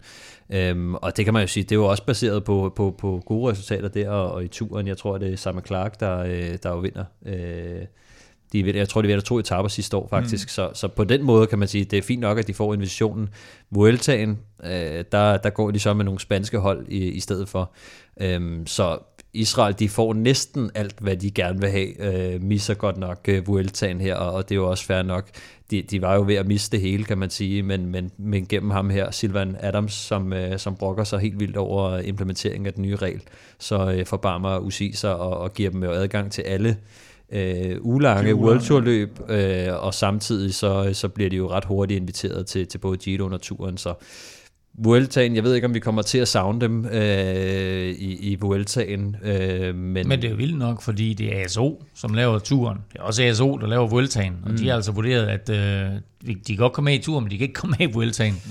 Ja, ja, og det, der, jeg tror også, det måske, øh, altså, det må skyldes måske, at der, der er nogle spanske hold, der, der er meget ivrige øh, efter at vise sig frem. Ikke? Og, og det, det giver jo også nogle gange på det, at man er gået efter... Øh, Øh, øh, alle bjergspurterne og indlagte spurter er gået i udbrud og sådan noget, fordi at arrangøren vil også gerne have et fedt cykelløb, så de skal jo også tænke over, hvordan øh, får vi, selv hvis de, hvis de små spanske hold, de er, de er øvrige i, på nogle af de kedeligere etaper, så får de lidt mere, øh, så sker der lidt mere i, i cykelløbene, ikke? Apropos Tour de France, så har vi vidst øh, siden efteråret, at øh, udgaven i 2024, altså til næste år, øh, på grund af OL i Paris, slutter i Nice, og altså ikke i den franske hovedstad. Nu er der så sat både vejnavne og bjergnavne på de to afsluttende etaper, hvor lørdag byder på 4400 højdemeter, og søndagens afsluttende etape byder på en 35 km kuperet enkeltstart. Mm. Ja, man kan næsten sige en bjerg, altså, det er ikke en bjergenkeltstart i den forstand, at det slutter opad, men øh, det, det er nogle stigninger undervejs, blandt andet øh, Col DS, som de var over i søndags i øh, den sidste stigning i Paris-Nice, og så øh, lørdagens øh, etape, som du siger, 4400 højdemeter, og øh, der, der er altså smæk på, og det er den øh, målstigning, som de også er over i lørdags, hvor øh, Pogacar vinder på den her Col de la Culiol, tror jeg den hedder. Øh, og det, det, bliver, det bliver en spektakulær afslutning, og så bliver det jo den her øh, enkeltstartsafslutning, man ikke har haft siden øh, 1989, dog ikke i Paris.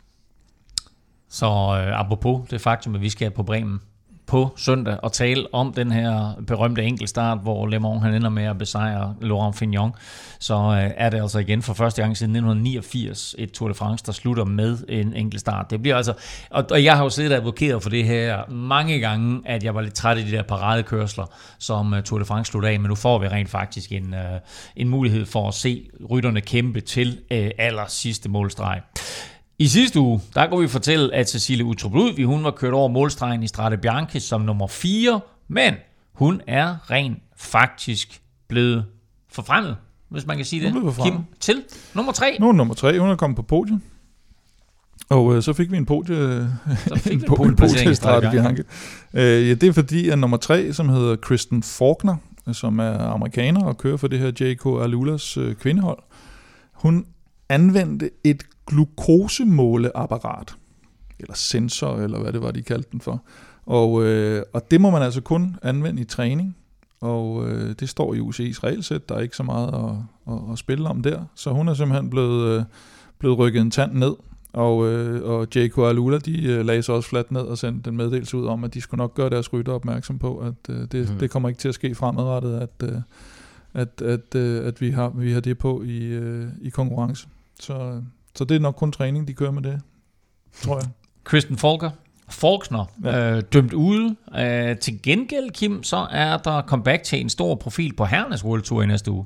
Det er rigtigt. Egon, han kommer simpelthen tilbage. Egon Bernal, han får comeback i Katalonien. Vi snakkede om, at det bliver Roglic og Remco uh, showdown inden uh, Giroen, og nu kommer, kommer Bernal, og han fik jo udsat sit comeback lidt her øh, efter han øh, udgik i øh, San Juan i slutningen af januar, og, øh, og øh, nu, han, nu skulle han så være nogenlunde frisk igen. Jeg synes ikke, det er så lang tid siden, at han selv optog nogle videoer over for Colombia, hvor han ikke rigtig kunne følge med under træning, så jeg, jeg tror måske ikke, han er klar til at udfordre hverken Roglic eller, eller Remco i, i Katalonien, men, øh, men fedt at have ham tilbage i hvert fald. Dejligt at se ham tilbage. Øh, vi fik øh, som sagt ikke nogen danskere først over stregen i den forgangne uge, Stefan, øh, i et UCI-løb, men øh, Tobias Lund viste mm. sig flot frem i det nordlige Holland. Det gjorde han, altså Runde van Drenthe, øh, der sidder han med øh, i fremme. Der, der er en lille gruppe, der, der, der øh, rokker sig fri i, i finalen, og øh, der, der kommer en anden, bliver toer, øh, som er, er, er rigtig flot. De, de sidder i en, i en stærk gruppe, og ham her, den helt unge Per Strand Hagenes fra, fra Jumbo Visma, han ender med at køre solo hjem. Nordmand. Øh, Nordmand, 20 år gammel, øh, kæmpe øh, stor talent også, som øh, efter den her sejr, tænker jeg, buha, ham skal vi, ham skal vi til at holde ja. lidt mere øje med, men, øh, men Tobias Lund øh, kommer ind og, og vinder spurten øh, med, med, mellem øh, tre mand, der kommer ind bagefter, og Florian Vermeers, øh, som flere måske kender, øh, var også med i den gruppe. Øh, men de, de, øh, det var et super hårdt øh, runde van Drenthe, og mm. det har ikke været særlig godt vejr, og de er helt mudret til i ansigterne, så, øh, så fedt at se uh, Tobias Lund være med fremme i, i så stort et løb, og, og feltet kommer jo ind ikke så langt efter, øh, og, og der er det, jeg tror det er Sam Welsford, der vinder øh, feltets spurt der, så nogle rimelig store øh, cykelrytter, der er med i Ronde van Drenthe, selvom de fleste måske ikke, øh, helt almindelige cykelfans, måske ikke kender løbet så godt, så er det et, øh, et super hårdt cykelløb, så, så stor skalp for, for Tobias Lund, og et stort resultat for ham personligt. Og øh, apropos Famage, så var han med helt fremme i det løb, der lige netop er slut for ganske mm. få minutter siden, nemlig Nokra Kors, som øh, blev vundet af Tim Malje. Ja, og øh, nu snakker vi lidt om øh, Jasper Philipsen før, som er måske øh, den hurtigste sprinter i verden, og øh, det vil jeg måske gerne lige korrigere en lille smule, fordi at, øh, det, jeg tror, det ligger mellem Jasper Philipsen og Tim Malje, fordi Tim Malje er fuldstændig vanvittig i øjeblikket, ikke? Og, og belgisk mester, øh, det ser godt ud, øh, når han kommer flyvende, og jeg vil sige, de er begge to uh, super interessante. Florian Fem, nej, Florian Femish, skulle jeg til at sige. Uh, Tim Malje uh, kører jo en lang spurt, og det var en super hård finale, og vi så, uh, der, var, uh, der var stor udskilning og uh, et par styrt, så, så de kom om ikke så mange uh, ja, der er styrt, hvad er det, to og en halv kilometer før mål, ja. hvor, hvor uh, Kampenarsen ryger ned for anden gang. ja, ja, og vi... Uh, ja, så altså, det hele jo bare splittet op. Nokada Kors er jo små veje, uh, brosten øh, helt ind til finalen, og så sluttede de af på det her lille, den her lille Nokerberg, øh, og der, øh, der, der ser man tit, fordi det er også en teknisk finale, at, at det er smart at åbne en, en tidlig spurt, og det er lige hvad Tim Malier gør, og det øh, passer ham super godt, så stor skalp for, for Tim Malier også, øh, og øh, ja, virkelig flot kørt ham. Og altså, hvis vi lige kigger frem mod årets Tour de France, altså så skal øh, jeg var ved at kalde dem Lotto Quickstep, så skal Sudal Quickstep vælge en sprinter. Mm. Og det har jo længe ligget i korten, at det skulle være Fabio Jacobsen. Ja. Er vi ude i nu, at der er ingen, altså lige nu er der ikke engang tvivl om, at Tim Malier øh, er første valg? Det er spændende, fordi det har jo hele tiden ligget i kortene, at uh, Fabio Jakobsen skulle være ja. manden, og uh, han var den hurtigste, men gad vide, hvad Patrick Lefebvre han, uh, han tænker, når Malje i den belgiske mesterskabstrøje. Ikke? Altså. Ja, altså det jeg vil sige, den belgiske mesterskabstrøje er jo ikke sikkert, at han har under turen Nej, selvfølgelig, men, men uh, måske kan det også være derfor, at Fabio Jakobsen begynder allerede at gå ud nu og snakke om, at uh, om Quickstep er det rigtige hold for ham næste år. Og, og det skal du nok ikke gøre. Nej, lige præcis. Hvis altså. han allerede begynder på den galej der, ja, ja. så er det klart, at så, så, så får du en Sam Bennett Bennett i baghovedet så, så, af, af så, bliver han, så bliver han dømt mentalt ustabil lige om lidt. der er ikke noget der. Tim Malier vinder Nokra Kors, og det gør han foran tre andre belgiere, så uh, totalt belgisk dominans faktisk. Uh, seks belgiere blandt de syv første. Tim Malier 1'er, Edward Turns 2'er, og uh, Milan Menten, som vi har talt om for Lotto mm. Destiny, uh, bliver tre, og det er altså også en, en ret spændende fyr, som vi skal holde øje med. Hos uh, kvinderne, der var der også belgisk på toppen, fordi der vandt uh, Lotte Kopecky, og det gjorde hun foran hollandske Lorena Vibes, og så med den altid hurtige italiener uh, Marta Bastianelli på, uh, på tredjepladsen. Der var en lidt interessant historie, Kim, med Lotte Kopecky før det Ja, de, de meldte jo ud for holdet, at de godt ville have, at journalisterne lod hende være lidt i fred, fordi hendes, hendes bror var simpelthen død her for nylig, og de havde ikke lige, hun havde ikke lige lyst til at tale så meget om det, men stillede alligevel op i løbet, og det, jeg tænker, der blev dedikeret en sejr der. Og Lubin Tale kørte første ja. års stregen, som hun har gjort så mange gange, Lotte Kopecky, og øh, Monique, hun har dedikeret den her sejr til øh, sin øh, afdøde bror. Og så til Milano Torino, øh, der er kørt i dag, og hvor øh, da vi satte udsendelsen i gang, der var vi faktisk stadigvæk i tvivl om, hvem der havde vundet løbet, men øh, efter at Johan havde set øh, den dramatiske spurt igennem, Stefan, så blev det faktisk en af dine, øh, jeg kan ikke tillade sig at kalde det af, affjender, men i hvert fald en fyr, du har kørt spurt mod tidligere, som ender med at vinde. Ja, jeg synes, han er sjov. Det er jo øh, Arvid de Klein, som kører for, øh, for, for Tudor Pro Cycling Team øh, lige nu, men han har tidligere kørt for, for danske rival, og øh, før han kom til rival, der kørte han på et øh, hollandsk hold, der hedder Joe Pils, som var ret kendt øh, dengang. Øh, og øh, jeg kan huske, jeg kørte en spurt mod, om det er en del år siden alligevel. Øh, vi skal nok en, øh, en syv år tilbage, eller sådan noget lignende. Vandt du? Øhm, nej, det gjorde jeg ikke. Men jeg kan huske, det, det var... Øh, det, jeg kan huske, jeg kommer ind til en spurt, vi skal køre om tredjepladsen, og så... Øh, og jeg sidder og tænker, nej, vi kører om andenpladsen. Og øh, jeg sidder og tænker, ja, ham her, ham nuller jeg 100%. Altså, jeg var rigtig godt kørende, og jeg synes ikke, han var virkede så godt kørende. Og så ender han bare med at slå mig i spurten sådan rimelig groft. Og så tænker jeg, hvad fanden skete der lige der? Og så fandt jeg ud af bagefter, at han er sprinter, ham der. Og så tænkte jeg, nå, det skulle jeg da lige have vidst. Øh, men, øh, men efterfølgende, så kunne jeg se, at øh, så så jeg ham deltage i nogle massespurter, hvor han gjorde det rimelig godt. Og så tænkte jeg, ja, okay, fair nok. Så, så, så kan jeg også forstå, at jeg ikke, jeg ikke tog om dengang. Men, men nu går han altså ind og tager en, en kæmpe stor sejr, den største sejr for, for, for ham og for øh, det nye Tudor-hold, ja. der. Ja. Så, Det er den første sejr for Tudor overhovedet. De- Det er deres første podiumplacering. De har haft Okay. en fjerdeplads og en femteplads. Ja. Og, og det er jo det her nye Cancellara-hold. Ja. Ja. Og vi så, øh, Changizi. ja, øh, Sebastian Changizi var med dernede og, og, og køre for, øh, for Arvid de Klein, og meget hektisk spurt i virkeligheden, ikke? Og, og, og måske mangler måske de helt store topnavne, men har trods alt Cavendish, han var ikke rigtig øh, med i, Kronevæggen. i finalen. Kronevæggen havde vi nok øh, set som den største favorit til løbet. Mm. Var heller ikke øh, særlig godt placeret i, i finalen, hvor Tudor gør det rigtig godt i, i positionskampen. Og der er det Arvid de Klein, der, øh, der går ind og, og vinder den her, men han har altså øh, Fernando Gaviria på, på indersiden, som virkede til at have en lille smule øh, mere fart i cyklen, øh, bliver lukket lidt inde af Arvid de Klein, og da vi sad og så den, var vi lidt i tvivl øh, for det her konsekvenser efterfølgende, men, øh, men det viste sig, Og at... også den øh, barrieren, der, der på en eller anden forunderlig vis sådan nærmest går ind, ja, øh, rykker sig længere ind, i, ind på vejen lige ved målstregen, ja. Så, så han i hvert fald slet ikke får, får noget rum Ja, kombination til at... af, han er faktisk, Arvid Klein, han åbner faktisk lidt et hul på indersiden til, til Fernando Gaviria, der, der så prøver at gå efter det hul, og så lukker han døren en lille smule igen, da han kan se, at han, mm. han er på vej ind. Kombineret med, at banden også øh, snæver sig lidt, lidt ind, så blev den lidt farlig, men, men fik ikke øh, konsekvenser for, for Arvid Klein, der, der ender med at vinde. Så altså øh, ingen øh, korrigering fra, fra juryen. De vil altså at øh, lade Arvid de Klein beholde øh, den her sejr. Første sejr, eller største sejr til ham, og første sejr til Tudor. Anden pladsen går til Fernando Gaviria, og så Team DSM's øh, hollander Kasper van Uden bliver treer, mens øh, bedste dansker blev Asbjørn Hellemose, der kom ind sammen med øh, de andre i den her sprint. Han blev nummer 24.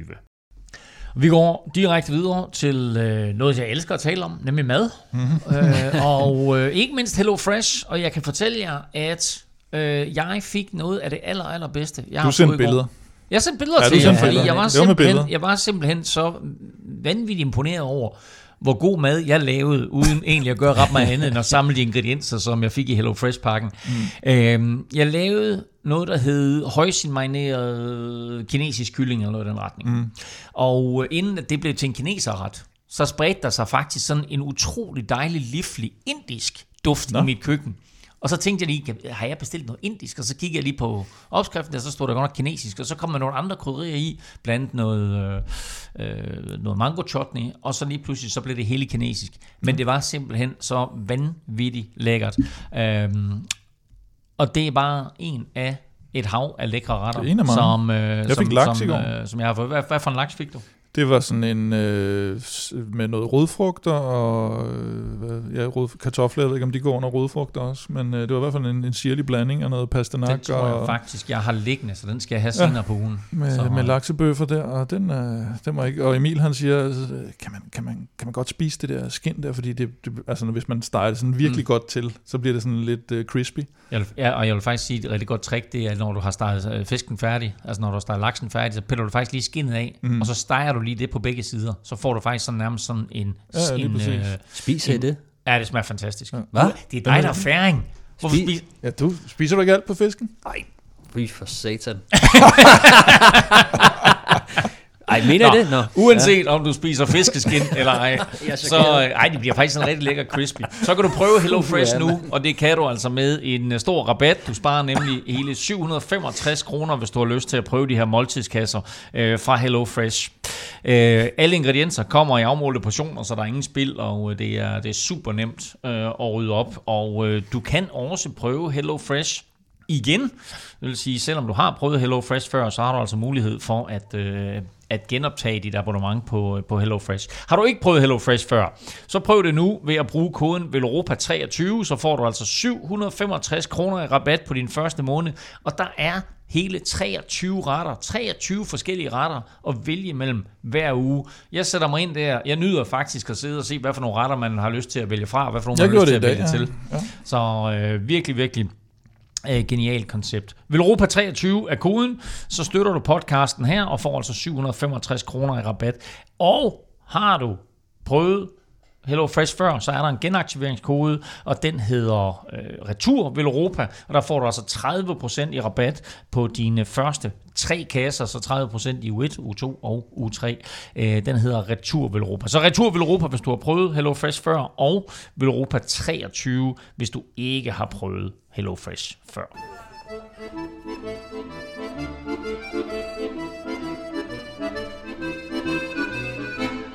Foråret er på vej, måske ikke i Danmark, men i Italien, hvor det med La Primavera er helt officielt, at foråret begynder på lørdag. Årets første og længste monument skal køres, og det er med et hav af store stjerner og prominente danskere til start. Men øh, jeg ved også, at I to er sådan lidt uenige om, hvor fedt et løb øh, det her 294 km lange Milano Sanremo er. Ja, for mig er det det, det, det kedeligste monument. Det er 280 km øh, ventetid, altså den, her, altså den her hæsblæsende finale. Øhm, øh, og der, der er egentlig ikke, altså ruten er jo sådan lidt, hvis man skal tale lidt om den, så ja, det starter i Milano og slutter i Sanremo, som, øh, som løbets navn tilsiger det. Og øh, så har vi det her Turkino Pass, der ligger øh, øh, på, på den strækning, og den får sjældent nogen stor betydning. Der var det engang, var det Rolf i 91, hvor de ryger nogle, nogle steder. Han bliver to år efter Chiapucci, tror jeg det er til sidst. Og så er det den her Sneværs i 2013, der ender med, at øh, Gerald Sivulek han vinder, hvilket er ret også, men hvor de stopper ved Turkino-passet, og på grund af snevejr simpelthen bliver fragtet i bus lidt længere ned mod øh, solkysten dernede, ja. så de kommer i, i nogenlunde ordentlig vejr. Øh, og ellers så er det jo de her Cipressa, Poggio og, og så ned på Via Roma, øh, der, der, der, der gælder. Og så øh, vejrudsigten. 17 grader. 17 oh, grader. Ja, jeg kender en del der i Italien. Det er 20 grader. La primavera. Ja, ja. Og ikke så meget vind øh, af den indledende analyse, i hvert fald af, af vejret. Øh, men ja, jeg, jeg er sgu vild med løbet. Altså, jeg, jeg synes, det er rigtig spændende. Det er rigtigt, som, som Kim siger, det kan godt være, at man ikke behøver at se det hele fra, fra, fra start til slut, men, øh, men de sidste 20 km, altså øh, Cipressa, Poggio, altså virkelig, virkelig fed final, og fordi det er super svært at forudse, øh, hvad der kommer til at ske, mm. øh, om det bliver en øh, bjergrytter eller en sprinter. Øh, jeg så tror, det, de fleste amatører, de har det sådan, at 100 km er sådan en magisk grænse. Mm. Første gang man prøver på at køre 100 km, så dør de fleste amatører. øh, så er der 200 km. Ja, det, det, er de, det er de professionelle, løb, der, der har løb, den 200 med neutralzoner og så videre, 300 km. Altså der må bare ske, uanset hvor god form man er, man ja. tænker det her styr på, der må bare ske noget, når man kommer op på de længder der, Stefan. Det hører vi i hvert fald fra, fra rigtig mange, øh, særligt de, øh, de, de måske yngre ryttere, øh, at når man nærmer sig finalen, så, øh, så, så det kan godt være, at man ikke rigtig kan mærke, den der træthed øh, melder sig ind, men øh, så snart, at øh, man lige pludselig skal give bundgas i, på Cipressa eller, eller i starten af Poggio, så, så er den der bare ikke.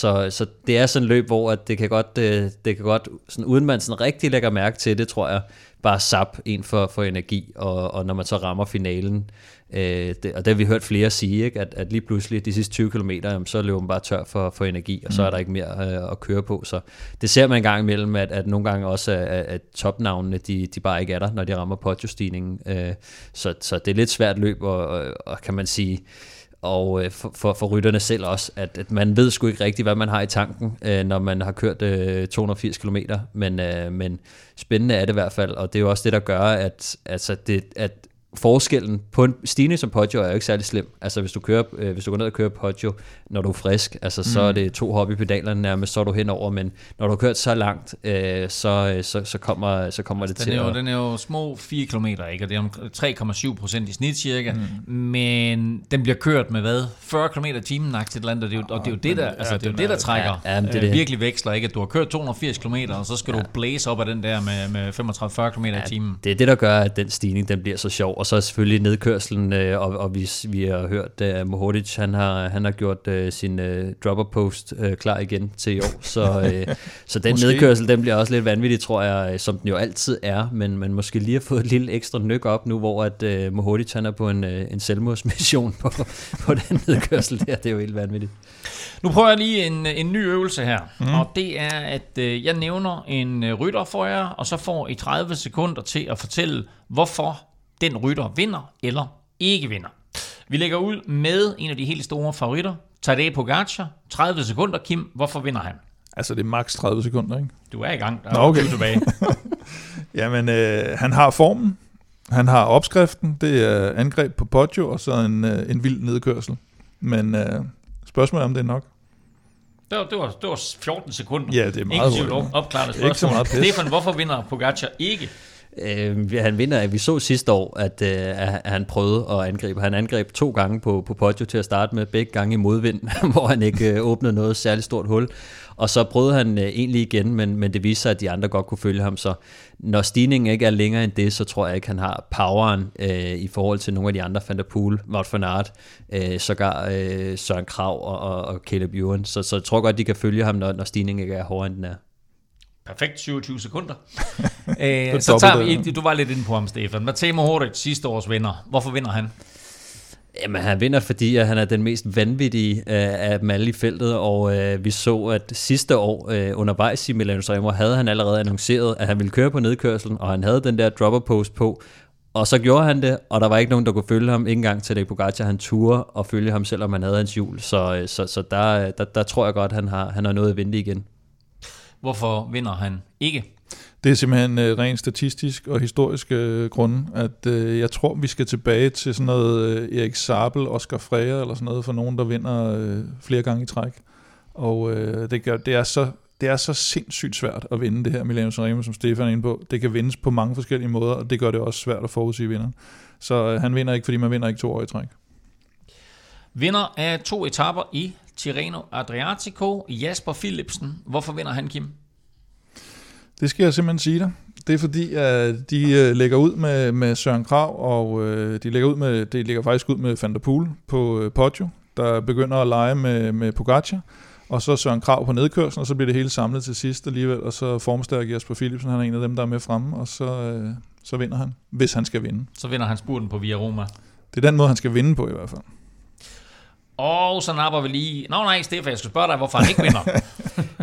øh, jamen, jeg tror ikke, at øh, Jasper Philipsen vinder, fordi at øh, hvis man kigger på de senere år, så favoriserer det ikke så meget sprinterne. Så selvom det er uforudsigeligt, og øh, det er aldrig her helt slut, før de, før de når målstregen, så, så skal vi alligevel helt tilbage til øh, 2016, hvor øh, Arno Dibara han vandt, øh, siden det blev vundet i en sådan reelt øh, spurt. Hvor han blev kørt op.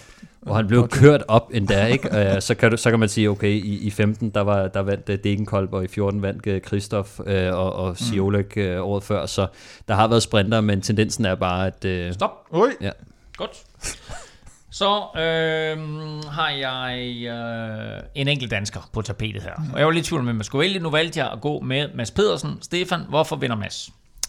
Fordi han har været i fuldstændig vanvittig form, og øh, med årene så er han blevet bedre til at håndtere de der bakker. Det har vi set de seneste to år i hvert fald, at øh, han er blevet øh, skarpere, mere fokuseret, han er blevet en lille smule lettere, øh, så lige nu, der synes jeg, at han har øh, alle, alt det, der skal til for at vinde et løb som, øh, som, som Milano Sanremo, selv hvis det ikke bliver en samlet spurt. Men det kræver måske, at de kommer, hvis, de, hvis, det, hvis det ikke er en mand, der kører solo, eller to mand, der kører væk, så, så tror jeg, at Mads har en, en stor chance for at vinde. 30 sekunder. Ah, det er, det meget du- sharp. Det, det var 30 sekunder sharp, det der. Det var det. altså. Øh, godt. Kim, hvorfor vinder Mads ikke? Ja, men jeg har så god tid, at jeg også kan sige, at nu er er det jo noget med, at vi advokerer for det her, men det er ikke nødvendigvis, fordi det er det, vi mener, men det er, fordi vi giver svarene på, hvorfor det er, at de kan vinde på de her måder. Og Så Mads, det, er det her, det er det, du mener. så det her, det, det er øh, ikke mener måske. Øh, Mads han vinder ikke, fordi der er ikke nogen danskere, der har vundet, og det er der heller ikke efter i år. Det, det var dit argument. Det er igen historisk statistisk. Jeg er nødt til at holde mig til det. Nå, okay. Ja, ja. Nå, jamen, godt. Øh, det var... Så der er det, aldrig nogen, der har vundet løbet for første gang, siger du? Nej.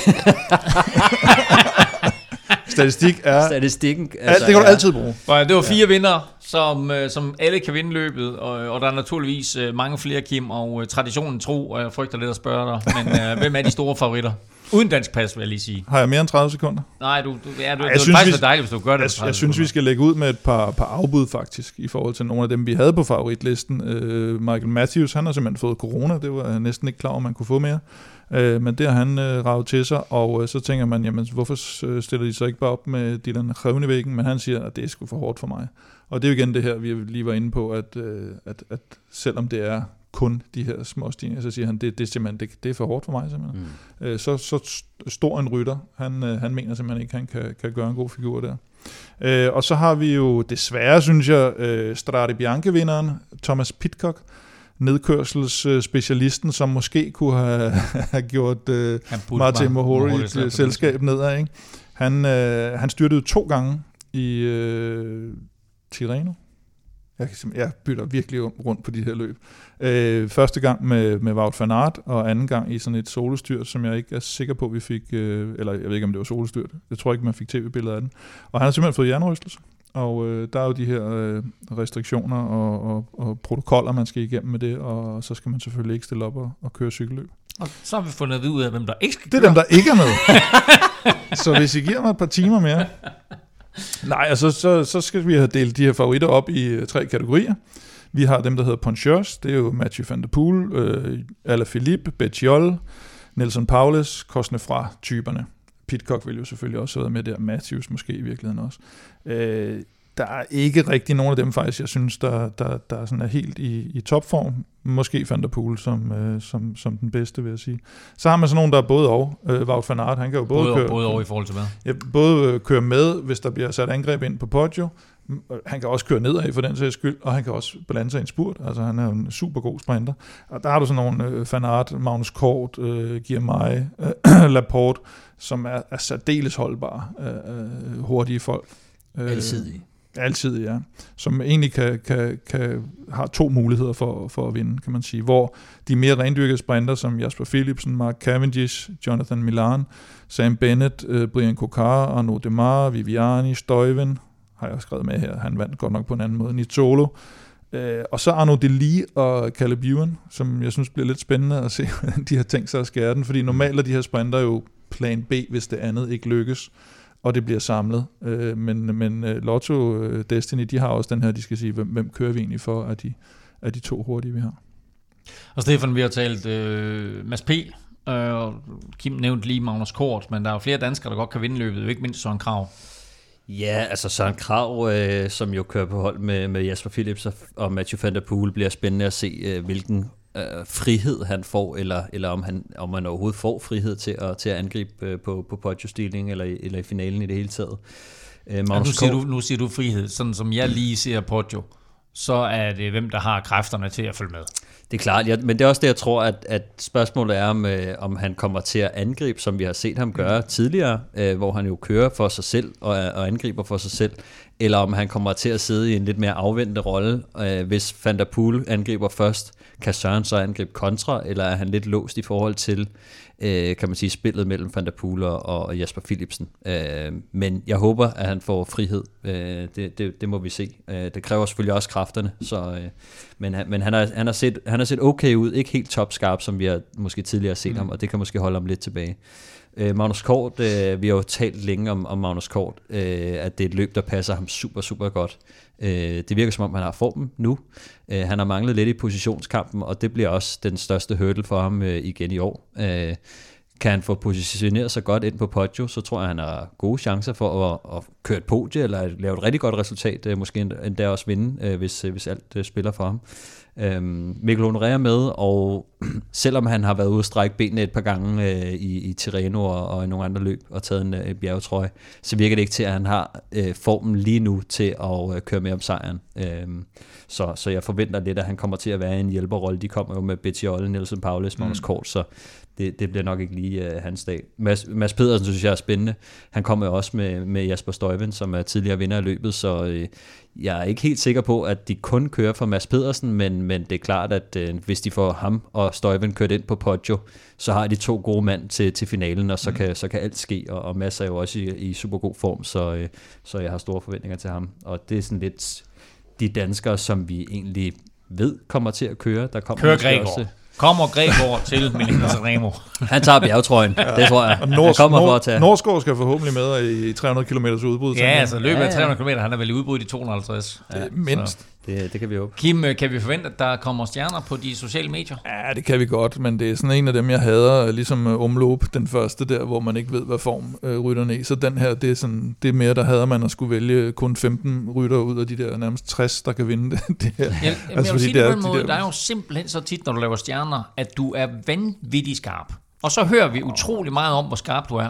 Og så de der gange, hvor det er sådan, at du ikke er så skarp, så kommer der alle mulige undskyldninger for, hvorfor du ikke var skarp. Nå, men der er undskyldninger inden, trods alt. Ja, det er det. Nå, øh, de her, et hurtigt bud på en vinder. Hvem vil starte? Øh, jeg vil godt starte, og jeg, jeg tager sgu en, øh, jeg tager en, som, jeg, som er et helt vildt skud, fordi jeg tager Caleb Ewan. Det var sat med et vildskud, ja. når man tænker på, hvor stærkt han har været kørende i Milano Remo her på det sidste. Nå, nej, men ja, jeg vil sige, jeg synes mere, det er, hvordan han har været kørende på det sidste ja, ja, punktum, ja, ja. er det punktum. lidt af et vildskud, og, og de har det lige med os. Og, øh, men han har nemlig vist de her par gange, hvor han har været lige ved næsten, mm. at hvis det bliver samlet der, så har der lige været en foran ham, eller ja, ja. han er blevet best, uh, best of the rest, og på et tidspunkt, så tror jeg, at den er der. Men øh, jeg er ikke sikker på, om det er i år, men det vil være mit, øh, hvis jeg skal have et højt odds, hvis det var sådan. Ja. Jeg siger Mads P. Øh, jeg synes, han er lidt øh, undervurderet, også hvis man kigger på, på bookmakerne i forhold til, til det løb. Øh, okay. Så jeg har et godt øje til, til Mads P. Jeg tror, han kan overraske. Altså et langt, hårdt løb, øh, og en lille bakke til sidst, eller to bakker, kan man mm. sige, øh, til sidst. Bakker og bakker. Men jeg tror, han har, hvad der, hvad der skal til øh, i år. Hvad siger du, Valverde? jeg vil elske, jeg vil elske at tage Valverde. Uh, jeg er lidt i tvivl. Um, Mohoric, der. Ja, men jeg kunne, godt, jeg kunne godt finde på at tage Mohoric, men altså, man laver bare ikke det trick to gange i træk, uh, som han lavede der sidste år. Så jeg, jeg, Nej, tror, jeg, tror, jeg tror ikke, det bliver Mohoric. Øh, jeg går, jeg, altså jeg vil sige, jeg er simpelthen så sur på mig selv over, at jeg ikke sagde Tom Pitcock i forbindelse med Strade Bianche. Mm. Uh, så nu skal jeg vælge en, som jeg som er en lidt en outsider, men som har en god chance for at vinde. Uh, og jeg går i, jeg går i en fuldstændig vanvittig retning. Så er din 30 sekunder gået. Ja. Ikke engang løgn. Det er sidder og plapper og plapper og plapper her. Jeg siger, at uh, Arno Deli han vinder. Alright. Uh, så, yeah. Men uh, nu må vi se, hvordan, uh, hvordan, hvordan det går med det. Milano Sanremo køres på lørdag. Der er start i Milano allerede lidt før klokken 10, og rytterne forventes i mål lidt over klokken 17. Mens vi med garanti finder en vinder på lørdag i Milano Sanremo, så er det jo ikke sikkert, at der kommer en vinder i dag. Men, øh, eller jo, det er det faktisk, fordi det er last man standing. Så der, der, der, kommer, der kommer med garanti også en vinder i dag. Så enten så udligner Stefan til 3-3, eller så bringer Kim sig foran med 4-2. Øh, spørgsmålet var ret simpelt. Hvilke ryttere, ud over øh, Greg LeMond, har fem podieplaceringer eller mere i Tour de France. Stefan, du har serveretten. Vil du starte, eller vil du lade Kim starte? Jeg lader Kim starte. Du lader Kim starte. Godt. Kim? Ja, så fjerner vi uh, Eddie Merckx. Eddie Merckx er korrekt. Alright, så fjerner vi Anquetil. Jacques Anquetil er også korrekt. Uh, hvorfor har jeg ikke ham her? Han var der. Ja, tak. så fjerner vi Indurain. Indurain er også korrekt. Så fjerner vi vel Hino. Hino er korrekt. Så fjerner vi uh, Jan Ulrik. Er også korrekt. Så fjerner vi vel Fignon. Nej. Uh, Laurent Fignon vandt to gange og blev nummer to en gang. Så Nå. kun tre podieplaceringer alt i alt til ham. Det er tydeligt, Stefan. Ja, Stefan, øh, pointet går til Kim. Vil du komme med en anden, Stefan? Jeg har et par stykker. Polidor. Polidor er korrekt. og så øh, har Ej, jeg... lidt, så, så får Kim lov. Nå. Øh, jeg tager øh, Christopher Froome. Korrekt. Åh, oh, mand, hvorfor havde jeg glemt Seks den? gange, Stefan. Den havde jeg glemt. Ja. Øhm, så har jeg en øh, Louison Bobet. Nej. Ej. Der er kun to tilbage.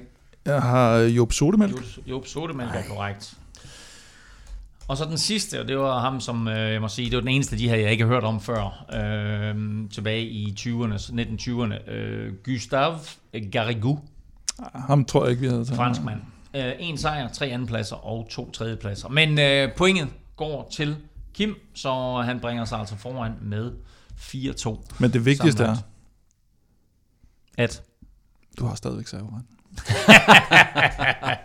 Og den saveret, den har Stefan i Velropa podcast i næste uge, når vi kigger tilbage på Milano Sanremo, tager pulsen på Katalonien rundt, der jo begynder mandag, og som tidligere nævnt blandt andet har Remco, Roglic og Banal til start. Og så kigger vi frem mod de næste belgiske klassikere, nemlig E3 og Gent Wevelgem. Er det ikke sådan, det udtales, Kim? Jo. Og hvis du vil vinde Europa Cup øh, og den her fede, fede Mapai-kasket, så hop ind og støt os på øh, tier.dk. Og husk, at du på søndag kan møde os live til Copenhagen Dogs på Bremen til filmen The Last Rider om øh, måske den bedste udgave af Tour de France til dato øh, turen i 1989. Du kan også vinde billetter til arrangementet. Gå ind på vores Facebook-side og se, hvordan du deltager i lodtrækningen. Indtil vi høres ved, der kan du følge Kim og Velropa på Twitter, på Snablag Velropa. Stefan finder du på Snablag Stefan Djurhus. Og undertegnet finder du på Twitter, Insta og Facebook på Snablag NFLming. Tak for nu. Tak fordi du lyttede med. Tak til alle vores støtter på tier.dk. Uden jer, ingen vil råbe podcast. Og tak til vores partnere HelloFresh og Sycom.dk. Støt dem, de støtter os. Benvenuta primera... Pis. Benvenuta primavera e goditi Milano Sanremo. Arrivederci.